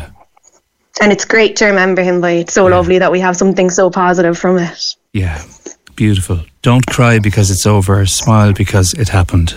That's beautiful. Yeah. Chloe, thank you so much, and pass on our best wishes to all of the family. And uh, w- what an extraordinary character and uh, Doctor Professor Power is. I mean, it, it's mm-hmm. it just uh, it's extraordinary to hear his love for his patients and just the fact that he devotes practi- practically all of his time carrying that mobile phone with him. Mm-hmm. Yeah, he's great. We are really so thankful for him. Great. Okay, talk to you. Thanks, Chloe. It's lovely to talk to you this morning. Thank you. Bye. Thank you. Take care. Don't cry because it's over. Smile because it happened. Isn't that a beautiful, beautiful line? Uh, reminds me of Seamus Heaney and uh, the last text he wrote to his wife, uh, Mary, was um, Noli Timere, which was the Latin for do not be afraid. Beautiful. So, um, we're calling all heroes. Your mission, should you choose to accept it, is to hold a coffee morning or dress up, dress down day this October for Mercy Heroes. And if you would like to become a Mercy Hero this October, learn more and register, please, or make a one off donation at the following address www.mercyhospitalfoundation.com ie. Don't cry because it's over, smile because it happened. Good morning to you, Gareth O'Callaghan here for PJ for a couple of days this week. Grim and um, miserable outside, but the weather is improving. There's a bit of a brightness in that sky there, particularly across the city centre here in Cork and out west. But unfortunately, if you head east, yeah, these are the things we don't really want to hear. Um, the east uh, of the county and along the south coast, out as far as Tramore and Dunmore East and Waterford, expecting extremely heavy rain and very heavy flooding. And hopefully it will stay there. Not that I'd wanted to be there in the first place, where they're talking about it moving westbound. So uh, I think East Cork could come in for more heavy rain. Now, last week we discussed the massive prices some house owners, homeowners uh, are charging for the Ryder Cup, which comes to the wonderful uh, setting of Adare Manor in Ireland in 2027. And some Cork homeowners were charging 35,000 euro per night, according to the Sun newspaper. That's right, 35 euros, 35,000 euro per night. And uh, Eamon Ryan, who runs the Gate Lodge uh, at the Dare Manor, is on the line right now. Good morning to you, Eamon. Good morning, Gareth. How are you this morning? Very well, thank you. I'm dry, and that I suppose that, that speaks volumes. It's um, I don't know what the weather is like there in in Adare, but uh, here in Cork, we've we've had a really hard, hard time of it over the last few days. What's the weather there like? Just before we chat about the ride. Well, the, the, the, I, I was listening to you there describing what was going happening like further over towards Waterford. Well, we're getting all that now. All right, okay, right. I, am sitting here in my car now in the village of Adare. It is milling out of the heaven. Wow, yeah, beautiful village. Yeah. Um, now you're you're right outside the manor there. And um, I am the closest. I'm the closest self-catering cottage to Adare Manor, and I'm just at the at the, at the pedestrian entrance gate across yeah. the Dunraven Arms. Um, by the way, before once again, before we talk about the Ryder Cup, has has the uh, the motorway taken away the, the huge traffic problems that Adare has been, I suppose, historically famous for down through generations? It will get us with the bins. Start okay. Well, I tell you, once once the Ryder Cup comes to town, so are preparations underway? First of all, yeah. They are, yeah. They, I, I, I do believe that they're going to be doing purchase orders on the land. I heard there recently within the next couple of weeks or so, and uh, it's it's it's more or less full steam ahead. I'd say, I'd say at this stage, yeah. What do you mean purchase orders? They, they, they have to purchase the, the land from the farmers, sure, for the right. for the. Um, Oh, for the, oh, listen, no, you're talking about the motorway. no, no. Oh no, no, yeah, no, the motorway, yeah, the, the the motorway is fine. It's it's it serves its purpose, but I'm I'm wondering let's talk about you know the, the inflated prices, massive prices that uh, are being charged for the Ryder Cup. Obviously, people coming to the Ryder Cup from the likes of well, United States and Canada and the likes of Australia and, and some of the wealthier European countries, they've plenty of money to spend. First of all, haven't they? They've absolutely loads of money to spend, but they're not going. To, they're not going to throw on forty and fifty and sixty thousand pounds in a house somewhere in County Limerick, Tipperary, Cork. That's yeah. not going to happen. Uh, I mean, these people coming to these events, they will go through the normal channels that they go through for booking. There are quite a number of companies in the US that will have their packages. There are a couple of companies here in Ireland that will have their packages for the Ryder Cup.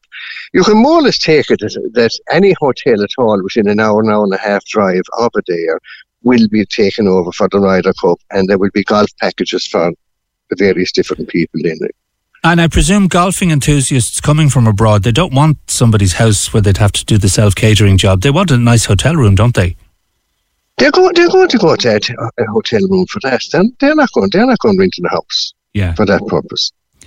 I mean, like I've I've been involved. I've been involved with the Irish Open, the Open, I've done the Ryder Cup already, and I arrange accommodation for the courtesy vehicle drivers because I'm a courtesy vehicle driver at these events.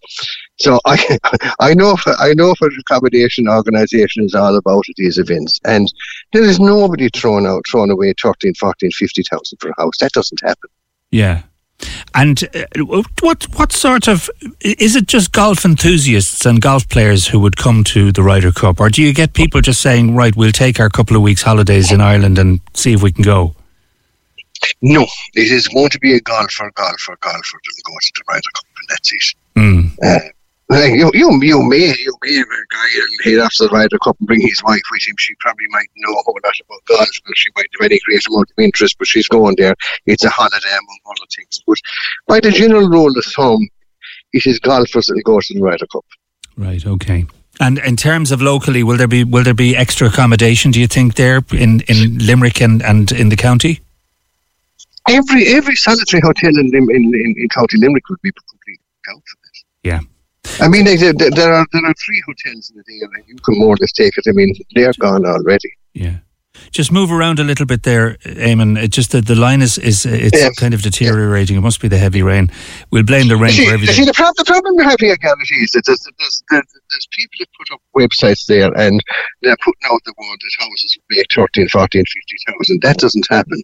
Go to, go back to the to the Irish Open in Kilkenny last year. It was the same way. Houses were put up on this website for 25 and 30,000 and down as far as 10,000 as well.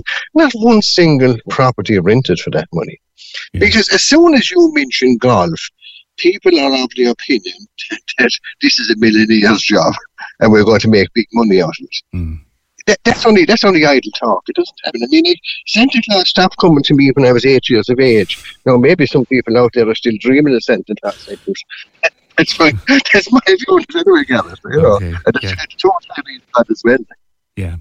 Okay. Sorry about the line, Eamon. It's great to talk to you, and we'll we'll come back to you okay. a, little, a little. We'll come back to you a little closer to the Ryder Cup anyway, and um, do that, do that, and I'll give you a better idea I can. okay, got a better price. I hope. Okay, thanks. Thanks a lot, Eamon. Um, God love him. Santa Claus stopped coming to him when he was eight years of age. That's traumatic. And, and, I hope Santa Claus made it up to you. And seriously, obviously you moved house and you, Santa Claus, it's a bit like registering to vote, but maybe you just didn't uh, register with the North Pole with the new address. Now, um, Eileen Kelly is involved with the Midleton Hub on Facebook and she needs our help this morning. Morning to you, Eileen. Good morning, Gareth. How are you? I'm very well, thank you. How are you? Good, good. Things are, are fairly hectic um, in East Cork now, unfortunately. The rain was not was not welcome to us here in East Cork. Um, but we've had um, absolutely amazing support from businesses and from, from people in the community. Um, so yeah, so we just had um, we were just looking for a bit of a shout out, really, yeah. for any companies that may be in the area that would be able to help us with uh, dry, with drain cleaning. Uh, we have a lot of properties that, that are in difficulty today. Um, Moores Bridge there, um, out towards the Mill Road, that has unfortunately given way, so there's a lot of houses after being impacted there. So we have uh, an urgent call out for any drain cleaning companies that might be able to assist us. For, for removing um, the water or for, for cleaning the properties? Yeah, yes, okay. for remaining the water or removing the water and cleaning the drains. Yeah. Um, also, if there is anybody in the East Cork area that would have availability of a warehouse or a storage space, um, a lot of people are kindly giving us donations of items, furniture items, and that it's just we don't have the storage space.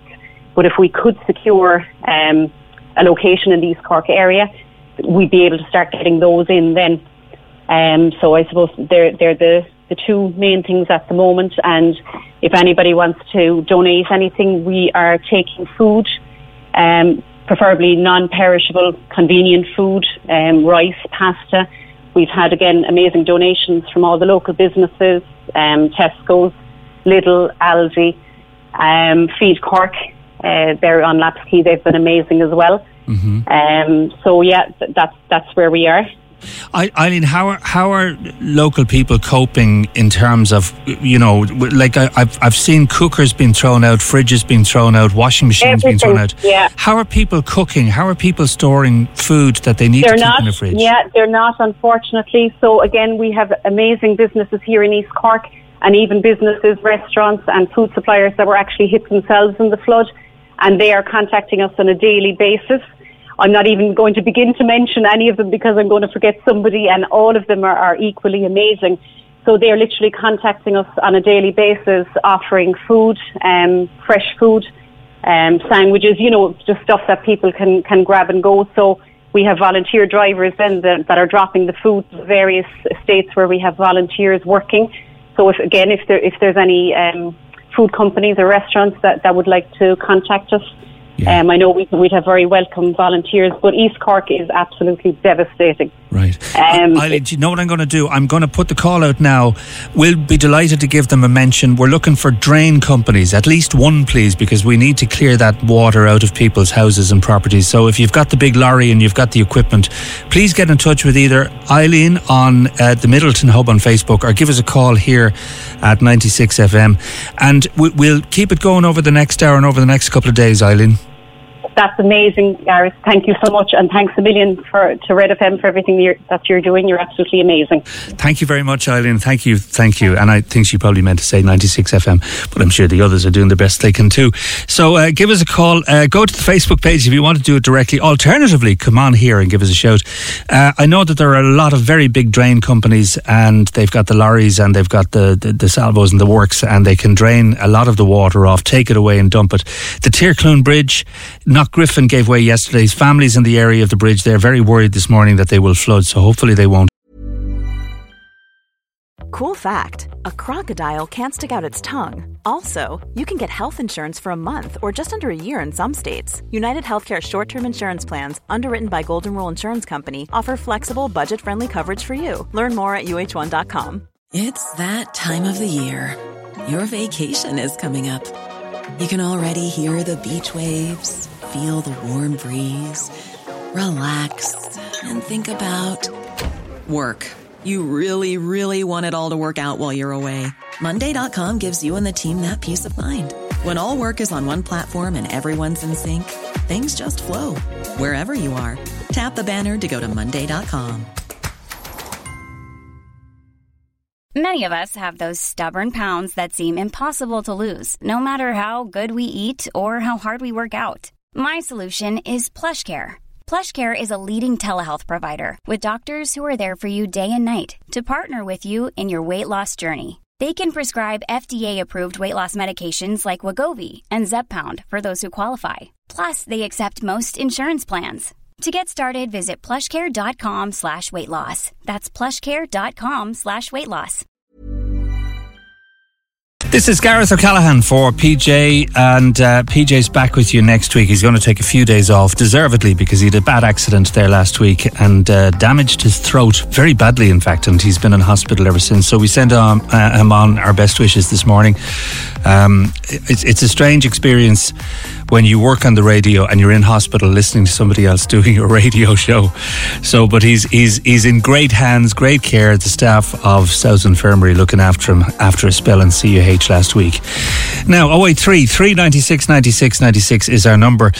Thousands of people turned up for the unveiling of the Michael Collins statue in the city last Friday. I saw it on my way in through town this morning. And uh, those of you who woke up on Saturday morning to a wonderful photograph uh, on the front page of the uh, Irish Examiner will know that it is an uncanny likeness, I have to say. Trevor Welsh from 96 FM's The Score was there. Um, Trevor, statue's very impressive, isn't it? Yeah, good morning, Gareth. Um, it is. And, uh, you know, I was there on the day. And I was there again um, just last night just to get a, a close up look at it on my own, you know. But they. Um, it is really um, uncanny. I, I, was looking straight into his face. It was like he was reading your mind. It's yeah. that good. But it's um, it's a very very uh, well sculptured uh, statue, I have to say, and uh, very like Mike, the big fella himself. Yeah, because I know that the the statue there uh, sitting in the seat outside the Imperial Hotel, uh, and I, you know, any any time I'm getting off the bus there, I see like dozens and dozens of, of particularly the, the American tourists having their photographs taken sitting beside him. Very clever place to put it, actually. But I think there's something very impressive about. Uh, about the, the, the the statue there close to the library, I didn't realise that he had a bicycle.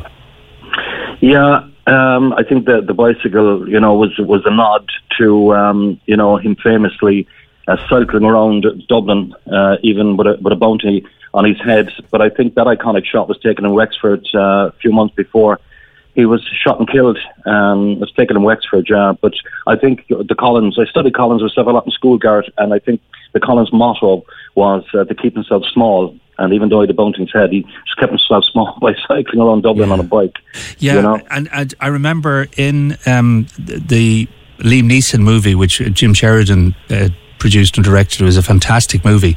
Like, as you say, with the bounty on his head and the G men out to try to take him out. Uh, he he he managed almost a certain sense of anonymity by being on the bicycle, didn't he? Because at, at that stage, back in those days, everybody was on a bicycle. Yeah, that was the, that was the thing, I think. And uh, you know, Kevin Holland did a great job of it. I mean, the exact you know um, the exact kind of shot of uh, of him on in that, iconic shot in 1922 in, in Wexford. I think he captured it so well. Um, Kevin Holland actually spoke about Gareth that uh, you know he used to go to the library there as a boy reading books, and uh, some of them in Collins, obviously. And little did he know that you know 2023 he'd be uh, doing a sculpture, a great bronze sculpture, life-size statue of Michael Collins uh, on the very spot where he gave uh, one of his uh, most famous public orations, I suppose, in March of 22 in front of over 50,000 people. at the exact spot. And uh, it, it really is an amazing statue, I have to say. Yeah, and when you look at, like, it's such a dignified po- uh, poise, the, the actual statue itself. Um, and even, I was having a look at it this morning, I like right close up to the face of the statue, like the, the, the sculpting is so perfect, isn't it? Yeah, yeah, it's it's it's it's uncanny, really. When uh, you know, as I said earlier, when you, just look into his eyes, it's like he's he's staring at you and, and, and reading reading your mind. And that was the thing about Collins.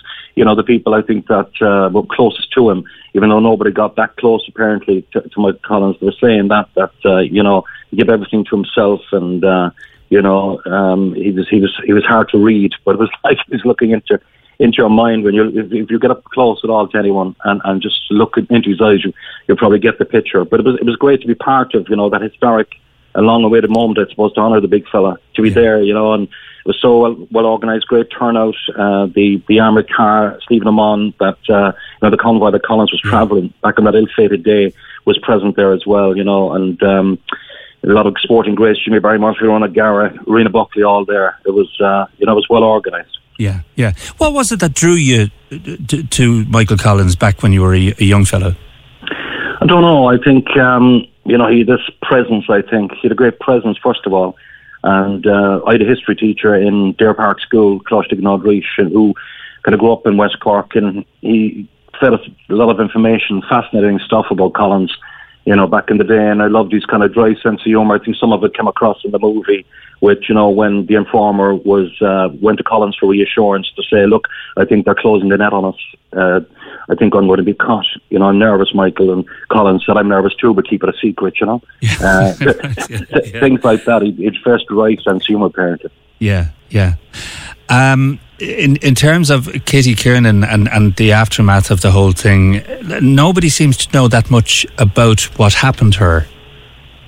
Yeah, um, I'm I'm not sure. Obviously, they yeah. were they were very close and they were going to get engaged. and were writing letters back and forth to each other, and uh, it was a love story. And unfortunately, it came to an abrupt end. But uh, I think Kitty Kiernan married uh, after that and had children. One of them was was Michael, Sinead and Michael. Right. right.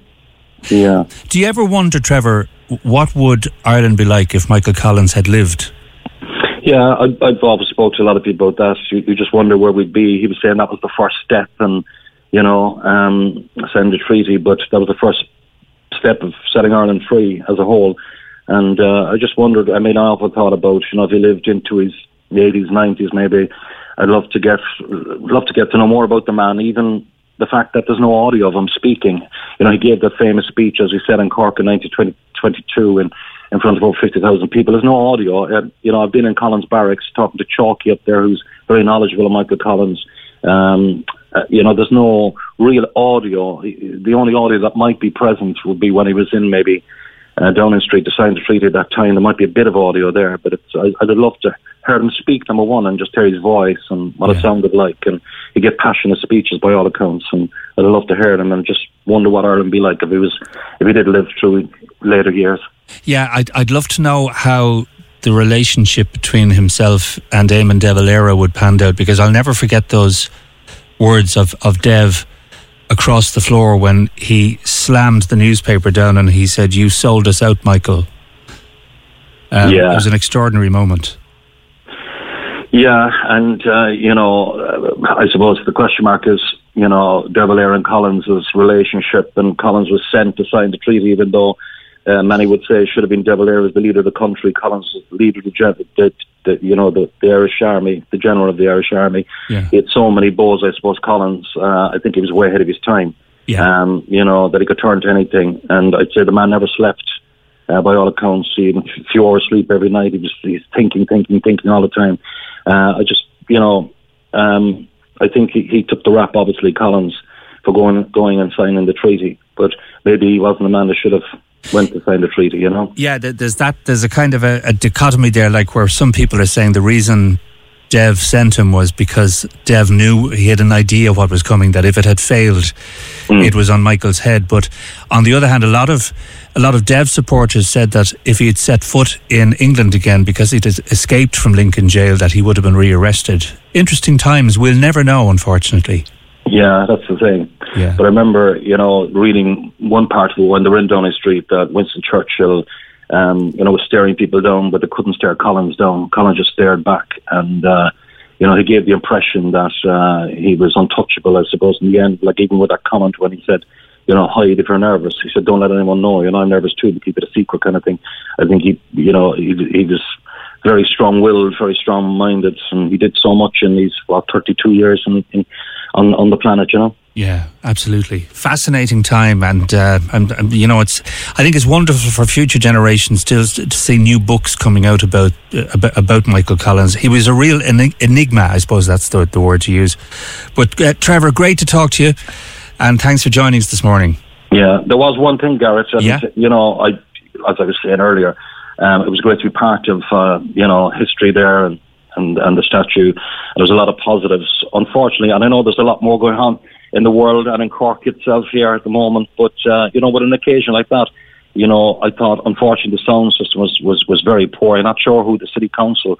Uh, got on board to do their sound system on the day, but it was uh, awfully poor, I have to say. You know, it was just geared for people up the front. I think if there was, uh, you know, they didn't anticipate to be such a big crowd. I'm sure they did, but where I was standing, there were a number, numerous people giving out about the song that I couldn't hear a thing.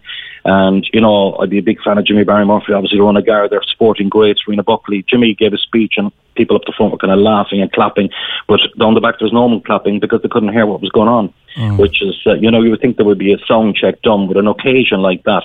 Um, you know, um, with an occasion like that, it's just that the sound needed to be better. You know, it was, it was very mm. poor, very light, and muffled at the same time you know, you, you just think that we one or two sound checks done, just coming from the, the business we're in ourselves and in broadcasting, yeah, you know. Absolutely. Good point. Thanks, Trevor. Good to talk to you. Thanks, Gary.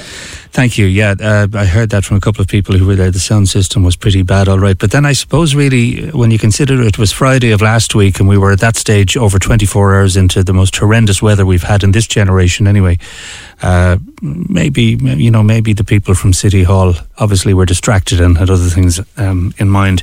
But it's well worth a little visit if you're passing the parade, the Grand Parade there, just uh, stop by and uh, it's quieter now. And um, in fact, uh, a couple of people, friends of ours, who uh, were coming home having celebrated a reunion on Saturday night, one of them is standing there at half three in the morning with Michael Collins all to himself. Good morning to you, Gareth O'Callaghan here for PJ, who's back with you next week. And uh, as you w- w- as, as you know, if you want to get through, 083 396 96 96. Trying to remember here uh, the last really, really bad hurricane that we had. Now, Storm Babette, uh, which caused all of the damage and the knock on effects of flooding over the last few days. I remember, some of you might remember as well, Hurricane Charlie uh, back on the 5th and 6th of August 1986.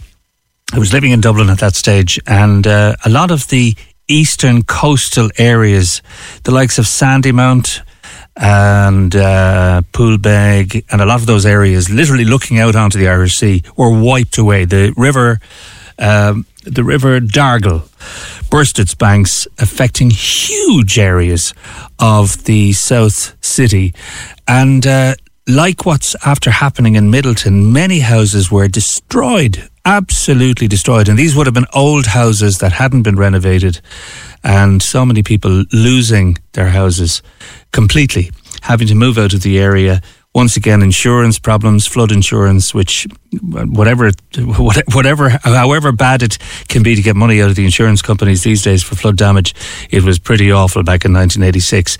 But if you can remember some of those times, um, and maybe some of you do remember 2014, 2015. Uh, which really hammered Glen, Glanmire. And also Midleton took a hammering those years as well. 083 396 96 96, if you have any memories.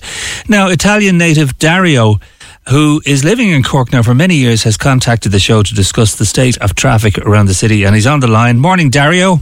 Uh, good morning, and uh, thank you so much for uh, uh, let me let me uh, come to your uh, to to to your um, to the radio. Yo, you're, you're very kind. You're very kind. Now you love Cork, but you can't stand the traffic. So uh, yeah, uh, I, I wrote this email to you as well because I'm, I'm, living in Cork for 23 years now. I will be in two weeks' time. It will be 23 years, mm-hmm. and um, I have uh, this concern, uh, which I, I, know is a small thing compared to what happened in those days in Cork and Midleton as well. Uh, but you know, it just uh, something. it's just a feedback I want to provide in a nice way, anyway. Um, so um, basically, uh, the Blackpool, there is a traffic light. There is actually two traffic lights, and they are located both in less than 50 meters, and you know, create a long queue. Especially, you know, after during the when you finish work around five o'clock, between four and six, and they create really long queue to pop some Road or Fair, Fairfield Haven as well. So uh, the way it's been set up, uh, to be honest, it doesn't make sense. And uh, you know, you can see the people, uh, you know, the the stress when they're passing those roads during this this timing, even the, early in the morning between uh, nine, between eight and ten. And uh, again, in, in, the afternoon as well, just after work. So there is so many people going from the hill, try to, you know, come back home and but you know sometimes you stay there for 35 or 14 minutes because you know there is no synchronization between um, between, between the traffic light. Um, what I did, I uh, after years uh, years I, I say let me check with the city council. I send.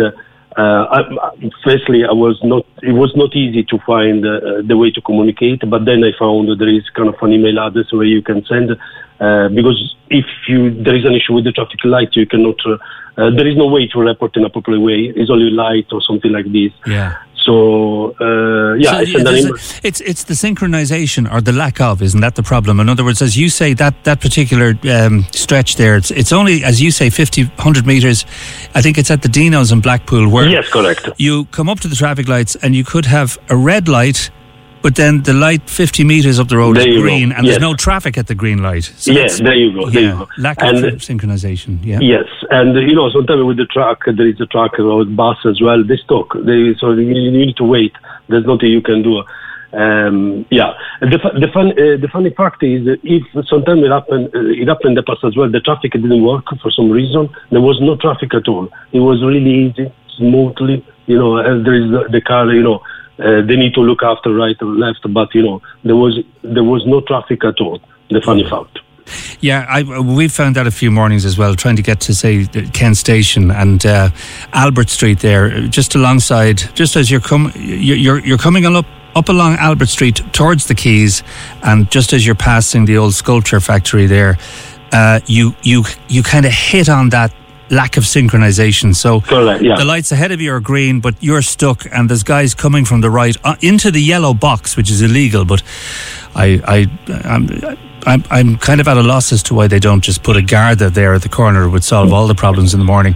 But um, simple as that. As yeah. it can be a solution as well. Yeah, simple as that. Have you so, contact Have you contacted the city council yes, about the synchronization?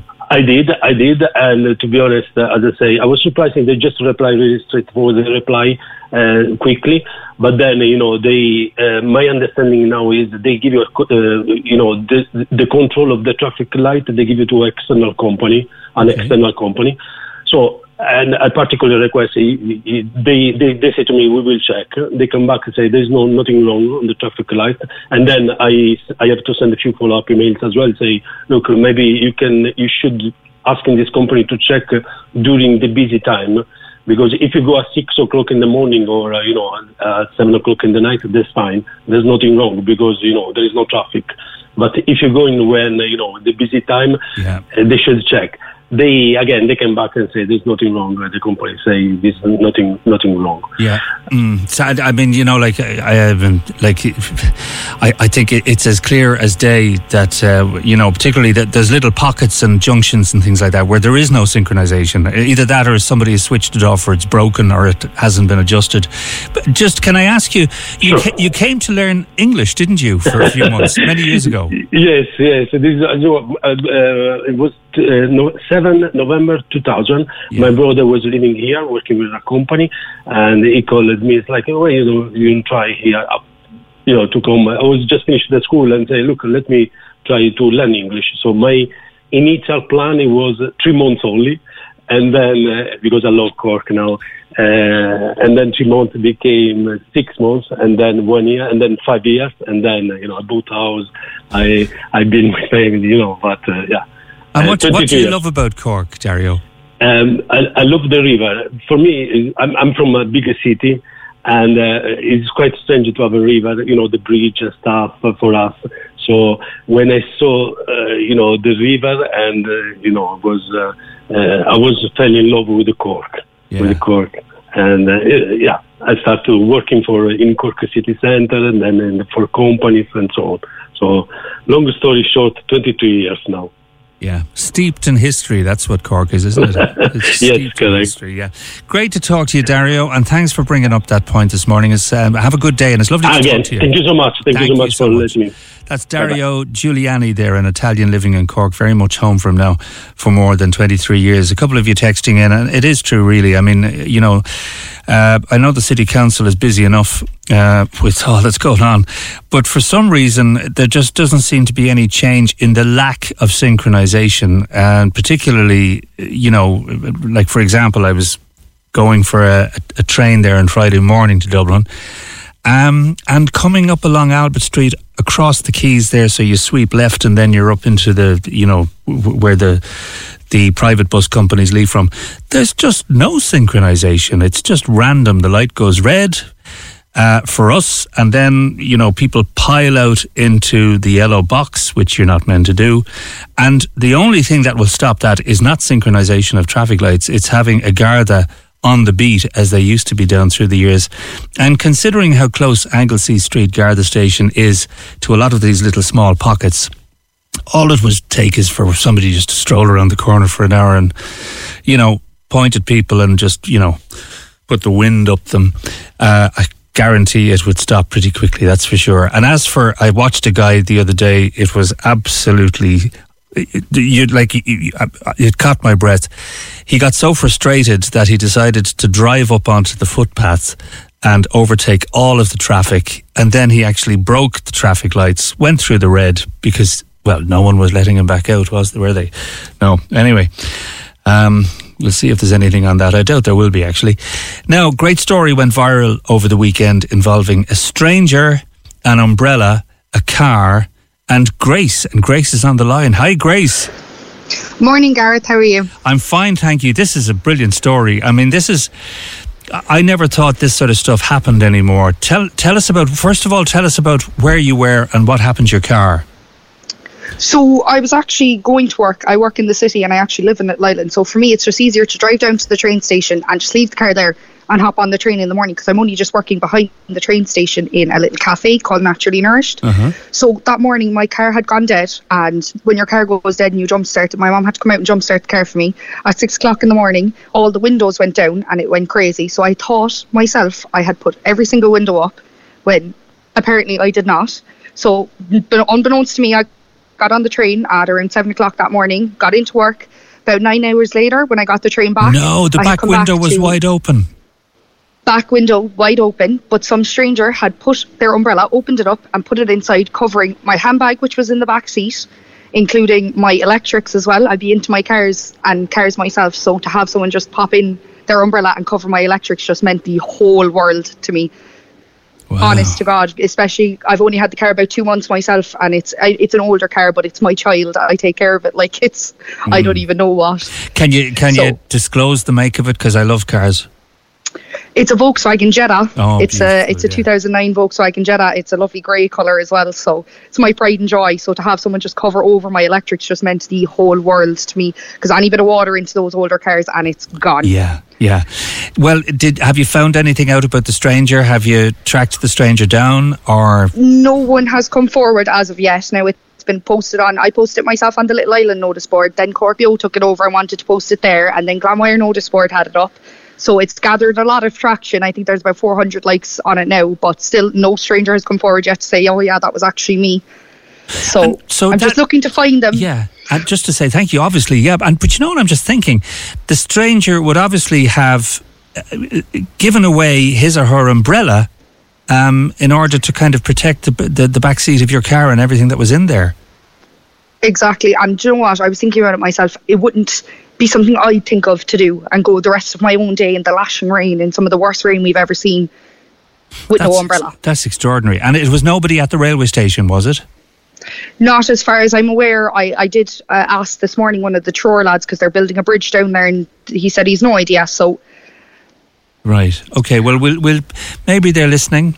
Um, or maybe they're hopefully maybe they're you know the good Samaritan. They're distributing umbrellas around the city as we speak. you could do with them today. Grace, lovely to talk to you. And I'm delighted that the car didn't get damaged and that you know you didn't come back and find everything in the back seat gone. Uh, so that's it's, that's a good news day, isn't it? Lovely story. absolutely. Thank you so much for having me. I'm going to play Umbrella for you. Okay. Thank you so much. Uh-huh, uh-huh. So, are you the umbrella stranger? Give us a call. We'd love to find out who you are. If you don't want to be identified, that's fine. But let, just let us know that you are real. Okay. The umbrella stranger, please give us a call on 0818 96 96 96. Join the conversation. This is the Opinion Line. With Hidden Hearing, focused solely on your hearing health for over 35 years. They're all ears. Visit hiddenhearing.ie. Cork's 96 FM. Homes and businesses across Cork have been devastated by recent flooding. The response from our emergency services has been immense, and we've witnessed unbelievable generosity and support across the entire Cork community. We always come out in force to support our own, and right now, we urge you to check in on those worst affected in your community. There'll be a lot of cleaning, clearing, and construction to come, so please support your local communities and businesses whenever you can. Thank you, and stay safe. From Cork's 96 FM. To Amy, happy birthday to you. Okay, Nathan, you're next. Happy birthday to you. But my birthday's not till next month. Like getting your money's worth. Introducing McDonald's Eurosaver meal deals. Get a cheeseburger, medium fries, and drink for just €6 Euro. Participating restaurants only from 11am. Not available on delivery. The credit union was created to provide the essential funding that's the lifeblood of any thriving community. And to do this not for profit, but for better reasons. For members, for futures, for change. The credit union. For you, not profit. Credit unions in the Republic of Ireland are regulated by the Central Bank of Ireland. Save money on your energy bills and reduce your carbon footprint with Ashgrove Renewables. Ashgrove Renewables is an SEAI registered one stop shop. This means we are an approved advisor and home energy upgrade contractor. Upgrades include heat pumps, solar PV panels, insulation, heating upgrades, and more. For more on grants and how to make optimal savings, join a free weekly online seminar or call to speak with an advisor. Ashgrove Renewables. See ashgrove.ie. Ní mar híalsar a bhísar gúnaí. Ní bhíon na san go minic, cá bhfuil agat fáisnéise i techt, ná céadtha chud na fáisnéise sin ar fáil. Mar sin tá se níos táchtú na riamh méide ecem a léon agus a choisimmuid a dhéhnú. Agus tuiscin sa bhain ar na meán. Stop, smuoine, seáil. Sé chuig www.bmediasmart.ie ar na olbhú ag litras na meán éire. This is a run. Is it two kilometers or 42? Do you think it'll be a personal best? Whether it's your first run or your first marathon, what matters is you are running. Find your pace with Irish Life Dublin Marathon. A better life with Irish Life. Join the conversation. Text or WhatsApp 083 396 96 96. This is the Opinion Line with PJ Coogan. Corks 96 FM. Welcome back. Uh, it's Gareth O'Callaghan here today, and I'll be here today, tomorrow, and Wednesday, and uh, Joe Shea will be here with you Thursday, Friday. PJ back, well rested. As uh, I told him, I warned him over the weekend. I said, take a break, you need it. He's had a bad accident last week, and he's recovering now in hospital today, but recovering well, thanks to the staff in CUH and South Infirmary. Now, drugs in the workplace. Recently, we discussed the idea being mooted to basically bring in random drug testing in the workplace to curb the rise of cocaine use. And it prompted calls from Rayner and Tazzy. And Rayner's on the phone now. Good morning, Rayner. Good morning, Gareth. How are you? Fine. Uh, this this is something. It it's kind of been building, hasn't it? Because it's becoming more prevalent now. First of all, cocaine is now the most widely used and abused recreational drug, as they're calling it. I don't know how people can afford it because it's highly, highly addictive. Um, and basically, people are going to work after snorting it and taking a break to snort more of it, and it's it's a huge problem, isn't it? That it is. And um, if you look at uh, people in the workplace who are actually uh, using machinery, that's where the problems would be more pre- prevalent, I think. Um, I mean, like if you're snorting cocaine in the workplace and you're using machinery, which will more than likely lead to accidents and um, huge um, compensation claims by other individuals that might might have been harmed by it, and uh, bringing in uh, random drug testing. Okay, there, there are companies out there who come in and, and do swabs and um, uh, for the presence of uh, particular drugs, whereas my two dogs would come in, do an open search, which will be uh, basically a free run, and then there will be a systematic search. Then when they're put put on a leash, then and they will basically basically search everything from computers, desks, wall sockets, uh, wiring, wiring trunk, trunking on the, the side of a wall, anywhere where, where you can possibly lo- uh, hide it. Yeah, I'm just I'm just wondering, Rayner, would there be um, would there be a conflict there with employees' rights in the workplace, where, uh, in other words, you would actually have to just say randomly to somebody, Would you take a drugs test? Can you do that? Well, that's the legislation that will be are in their contract. That yeah. um, I think a lot of contracts now will say that there could be random drug testing, random searching, which would um, cover the employer against any formal complaints by the by the employee. And like that now, as I said, I go in my dog, my dogs, they indicate, I'll step back and then it's up to HR or managing directors or whoever is accompanying me um, to uh, make the decision on what happens to the employee, be it a written warning or a dismissal, whatever they have in their their contract. Right. Excuse me. And you're you're saying also not not just doing random drug tests, but also bringing in the canines to check out the environment itself. Yeah, whatever whatever the the the, the customer wants or the client wants. If they want a warehouse searched, fine. Uh, we'll send the dogs in, or send one of the dogs in. And as I said, like he do a free search first, and then we'll do a systematic search. And obviously, I'll be accompanied by HR. And um, if there's anything indicated, back then to HR then to make their decision on what they do. I would if imagine it's, do, it's a sackable offence, wouldn't it be? Oh yes, definitely. Yeah. Well, that's what that's that's what I would be thinking. You know, um, uh, drugs in the workplace, which can cause serious accidents, is a basic no-no. Yeah, and I, I, um, like at one at one point, we, we seem to have it, it's it's completely out of control now by the sounds of it. Because at one point, these rec- particularly cocaine, cocaine was what they used to call the Friday night drug. That you know you'd get ready to go out on the town and you'd you'd you'd snort a couple yeah. of lines of it. But now Yeah. more and more people are using it throughout the day, even at work. Yeah, but I, I think that possibly during lockdown when people were working from home, you know, they if they were taking it, you know, they they're obviously obviously their employers didn't know that they were doing it, and they were having their one or two lines for breakfast, one or two lines for dinner, one or two lines for tea, whatever they were taking. Yeah. And then when they came back into the workplace, then obviously with the, the addiction problems that it causes, that they said, "Oh, I mightn't be, I mightn't be found out, I mightn't be caught, so I'll take the chance." Yeah.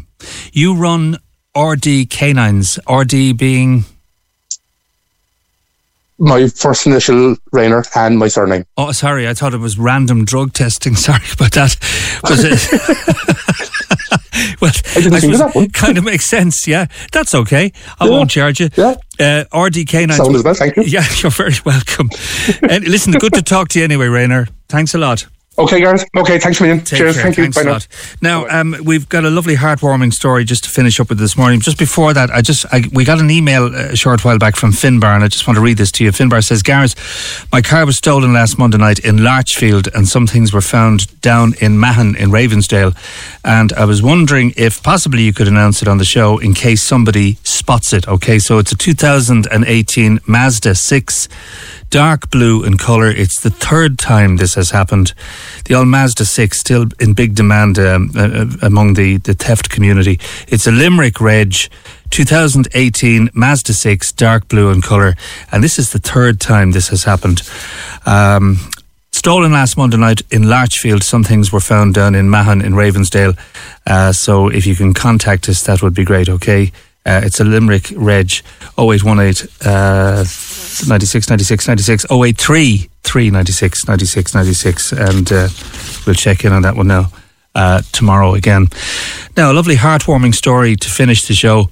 Laser the dog, the guard the dog, has hit the headlines quite a bit in Cork, as you may know, in recent years.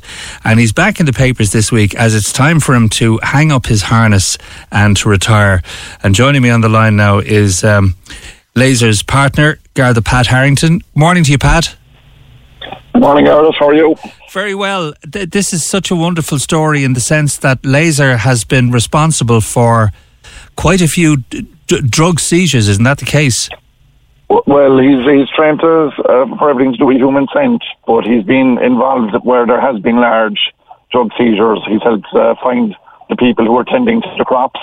Yeah. Can you, Pat? Can you just explain how, say, Laser would operate? Um, it, it's it's a procedure where the dog has to approach the individual who is suspected of carrying drugs, and what happens then? Well, well, Rainer, or sorry, sorry, um, as Rainer was explaining today about his dogs, Laser is uh, what's referred to as a general purpose police dog. So he's trained um, for everything to do with human scent. And then I have my current drug dog then as well, Rex, who's a Labrador, and he's trying to find uh, eight different scents. He's trying to find guns and cash. Right. Wow. So each handler would have two would have two dogs, normally a patrol dog and a specialist dog, such as a drugs dog or else an explosives dog. And it it must be a very intricate training system for a dog to, to be actually able to go in there and, and to spot explosives. Uh, it, uh, yeah, everything we do is based on a reward system. So for the dog, it's not really a job; it's more looking for their toy. And then every time they find the different scents that they're trained for, they get their toy. So the biggest uh, part of this is the assessment process because all these dogs are born with the ability to do the work. They're, uh, it can't just be trained into any dog. Right. And um, what what will Laser do in retirement now? Will will will you you'll be t- well? I know that you're you're his guardian, aren't you? I am, yes. I'm, I've been his handler, so Laser will be officially signed over to me now in the, in the next week. Um, I have to take responsibility for him because he's trained to bite people. So I have to be, um, I, I have to take, I have to take responsibility now. But uh, he, he's not allowed to do anything unless I tell him. Um, but so he's going to just see out his days with me now at home. I, I mean, I, he's 11 and a half now. I have him since he's five months old. Wow. And uh, like, uh, I mean, it's it's a real case of like apart from the, the official duties he has to perform with An Garda Síochána, um, he's also a, a, like. Have you been able to treat him like a a, a domestic pet? Uh, he, well, from now on, probably yes, but up to this, no. they're not they're not pets. They're uh, they're a very valuable resource. Right. And um, like all my dogs, none of them have ever been allowed into my house, but they're catered for with with, with um, very good kenneling at, at the rear of the house. So um, because they're, they're not pets, they're they're working dogs, and the, the, there is a bit of there would be a, a major distinction as far as I'd be concerned. And do you think the transition now to domestic pet will be difficult for him? Um, it will in one sense because his his mind is still willing to do the work, but his just his body isn't able. And it, the, I suppose the toughest part was the first couple of days I started leaving him at home because for the last uh, eleven years he's he's been used to coming out of his kennel, going for his walk, and then getting into my car to go to work or getting into the Garda vehicle or whatever he was getting into to go to work. Um, so it will be. bit- So the first couple of days now has been a bit of a transition, but these dogs are very intelligent and, and they kind of quickly realise, oh, I'm not going with Teddy now anymore. So a lot, a lot of the times now, the last couple of mornings, now, when he sees me getting ready to go, he kind of just heads back into his kennel. Um, Dad, you're forgetting me. yeah, well, not forgotten about, but geez, it's just, it's just, unfortunately, time moves on. Time waits for no man. Yeah. So our dog. And in the same way that a dog, a, a dog, you know, the, the greatest affectionate relationship with domestic pets is between a dog and his guardian. Do you like? Do you will you miss his company now when you're when you're out and about? I will because um, I, I had a replacement that I was training, but unfortunately he got injured and he, he's now been rehomed to a fabulous family above in above in Meath. Right. Um, so I don't have a patrol dog. So like even this morning now I'm working and you know you'll be listening to the radio and there'll be certain calls might come in a missing person or intruders on and you're kind of saying, geez, if I had a dog now I'd be flying, I'd be able to go to that. But um, and he'd be able to help, but unfortunately I just don't have one. But I'll be hopefully training up a new one in the new year. Right. Just looking back briefly on some of his standout achievements, um, that huge, that huge hall in in a, a house in County Clare wasn't that one of his outstanding moments? Yeah, the, that was the lads um, in Clare got information, and they, they obviously got a search warrant and went and searched this house and discovered a huge cannabis growing factory. But when they got there, they were adamant they heard someone running up the stairs, and it was a big old manor with a basement and three floors. It was a huge building, but they were adamant someone was still in it. But they, despite extensive searches, they couldn't find them.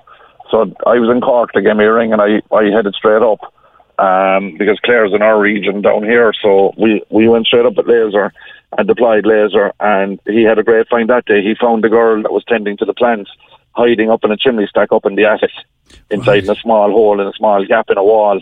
And even uh, the lads, when when they found her, were scratching their heads, going, "We searched that. How how in God's name did we miss her?" Yeah. But um, it was the dog found her and started barking, and then let me know. And so It's when she heard the dog barking, then she she she crawled out and gave up. The canine instinct. Yeah. Yes, yeah, the human smell. Yeah. And in terms of locating burglars, uh, like how would Laser have been able to do that? Again, it's um, it's not a case of here's here's the clothing the burglar wore or whatever. It's just Laser's trained to find human scent. So if I give him his command, so when he's searching for missing people or a missing child, the command is given in a very soft manner. So he realizes there's no threat. But if I'm searching for a burglar and I realise that a burglar has ran into a certain area or is possibly in hiding in a certain area, number one, I'm not sure if they're armed or have they still got the implement on them. More than likely, if they're breaking into places, they'd have things like screwdrivers or iron bars, things like this. Yeah. So I, when I'm when I'm deploying the dog, I make sure all the other guards are behind me and lasers out to the front, and I shout a warning, giving the person a chance to give themselves up before the dog is released. Right. And then I shout, I, I then give the his command in a very aggressive manner. So he realizes from the tone of my voice that this is now he's going to find someone, and if he finds me, it's the opportunity to bite them if they don't give up. But if they give up and comply with all the requirements, the dog won't touch them. But if they get aggressive towards me or the dog, then he's he's entitled to bite them. Then at that stage, Yeah. So the, the, the preferable option would be just to surrender, wouldn't it? uh, definitely, definitely. Um, did- there's a great story actually this morning about the, the fella fleeing the cops in, um, I think it's in Australia. The, the cops gave him an opportunity to hand himself in, but he decided to jump over a wall into a river and uh, he was eaten by a crocodile. So I suppose there's there's a, a lesson in that story as well. Pat, am I, I right in thinking you're based in, in, in, in Midleton? No, no, we're based in um, Douglas Garda Station in All Cork right. City. Well, then there must be another Pat there. Um, one of your colleagues with uh, the same name must be based uh, either in Cobh or in Midleton. I think I saw I saw I saw his name over the weekend. Anyway, Pat, great to talk to you and keep up the good work. Thanks, Gareth. Pleasure talking to you. Best care. luck. Likewise, thank you. That's it. Uh, we'll be back tomorrow. Today's show was edited by Emer O'Hay and produced by Fergal Barry. Thanks to Wayne in the desk. Back tomorrow morning with you at nine.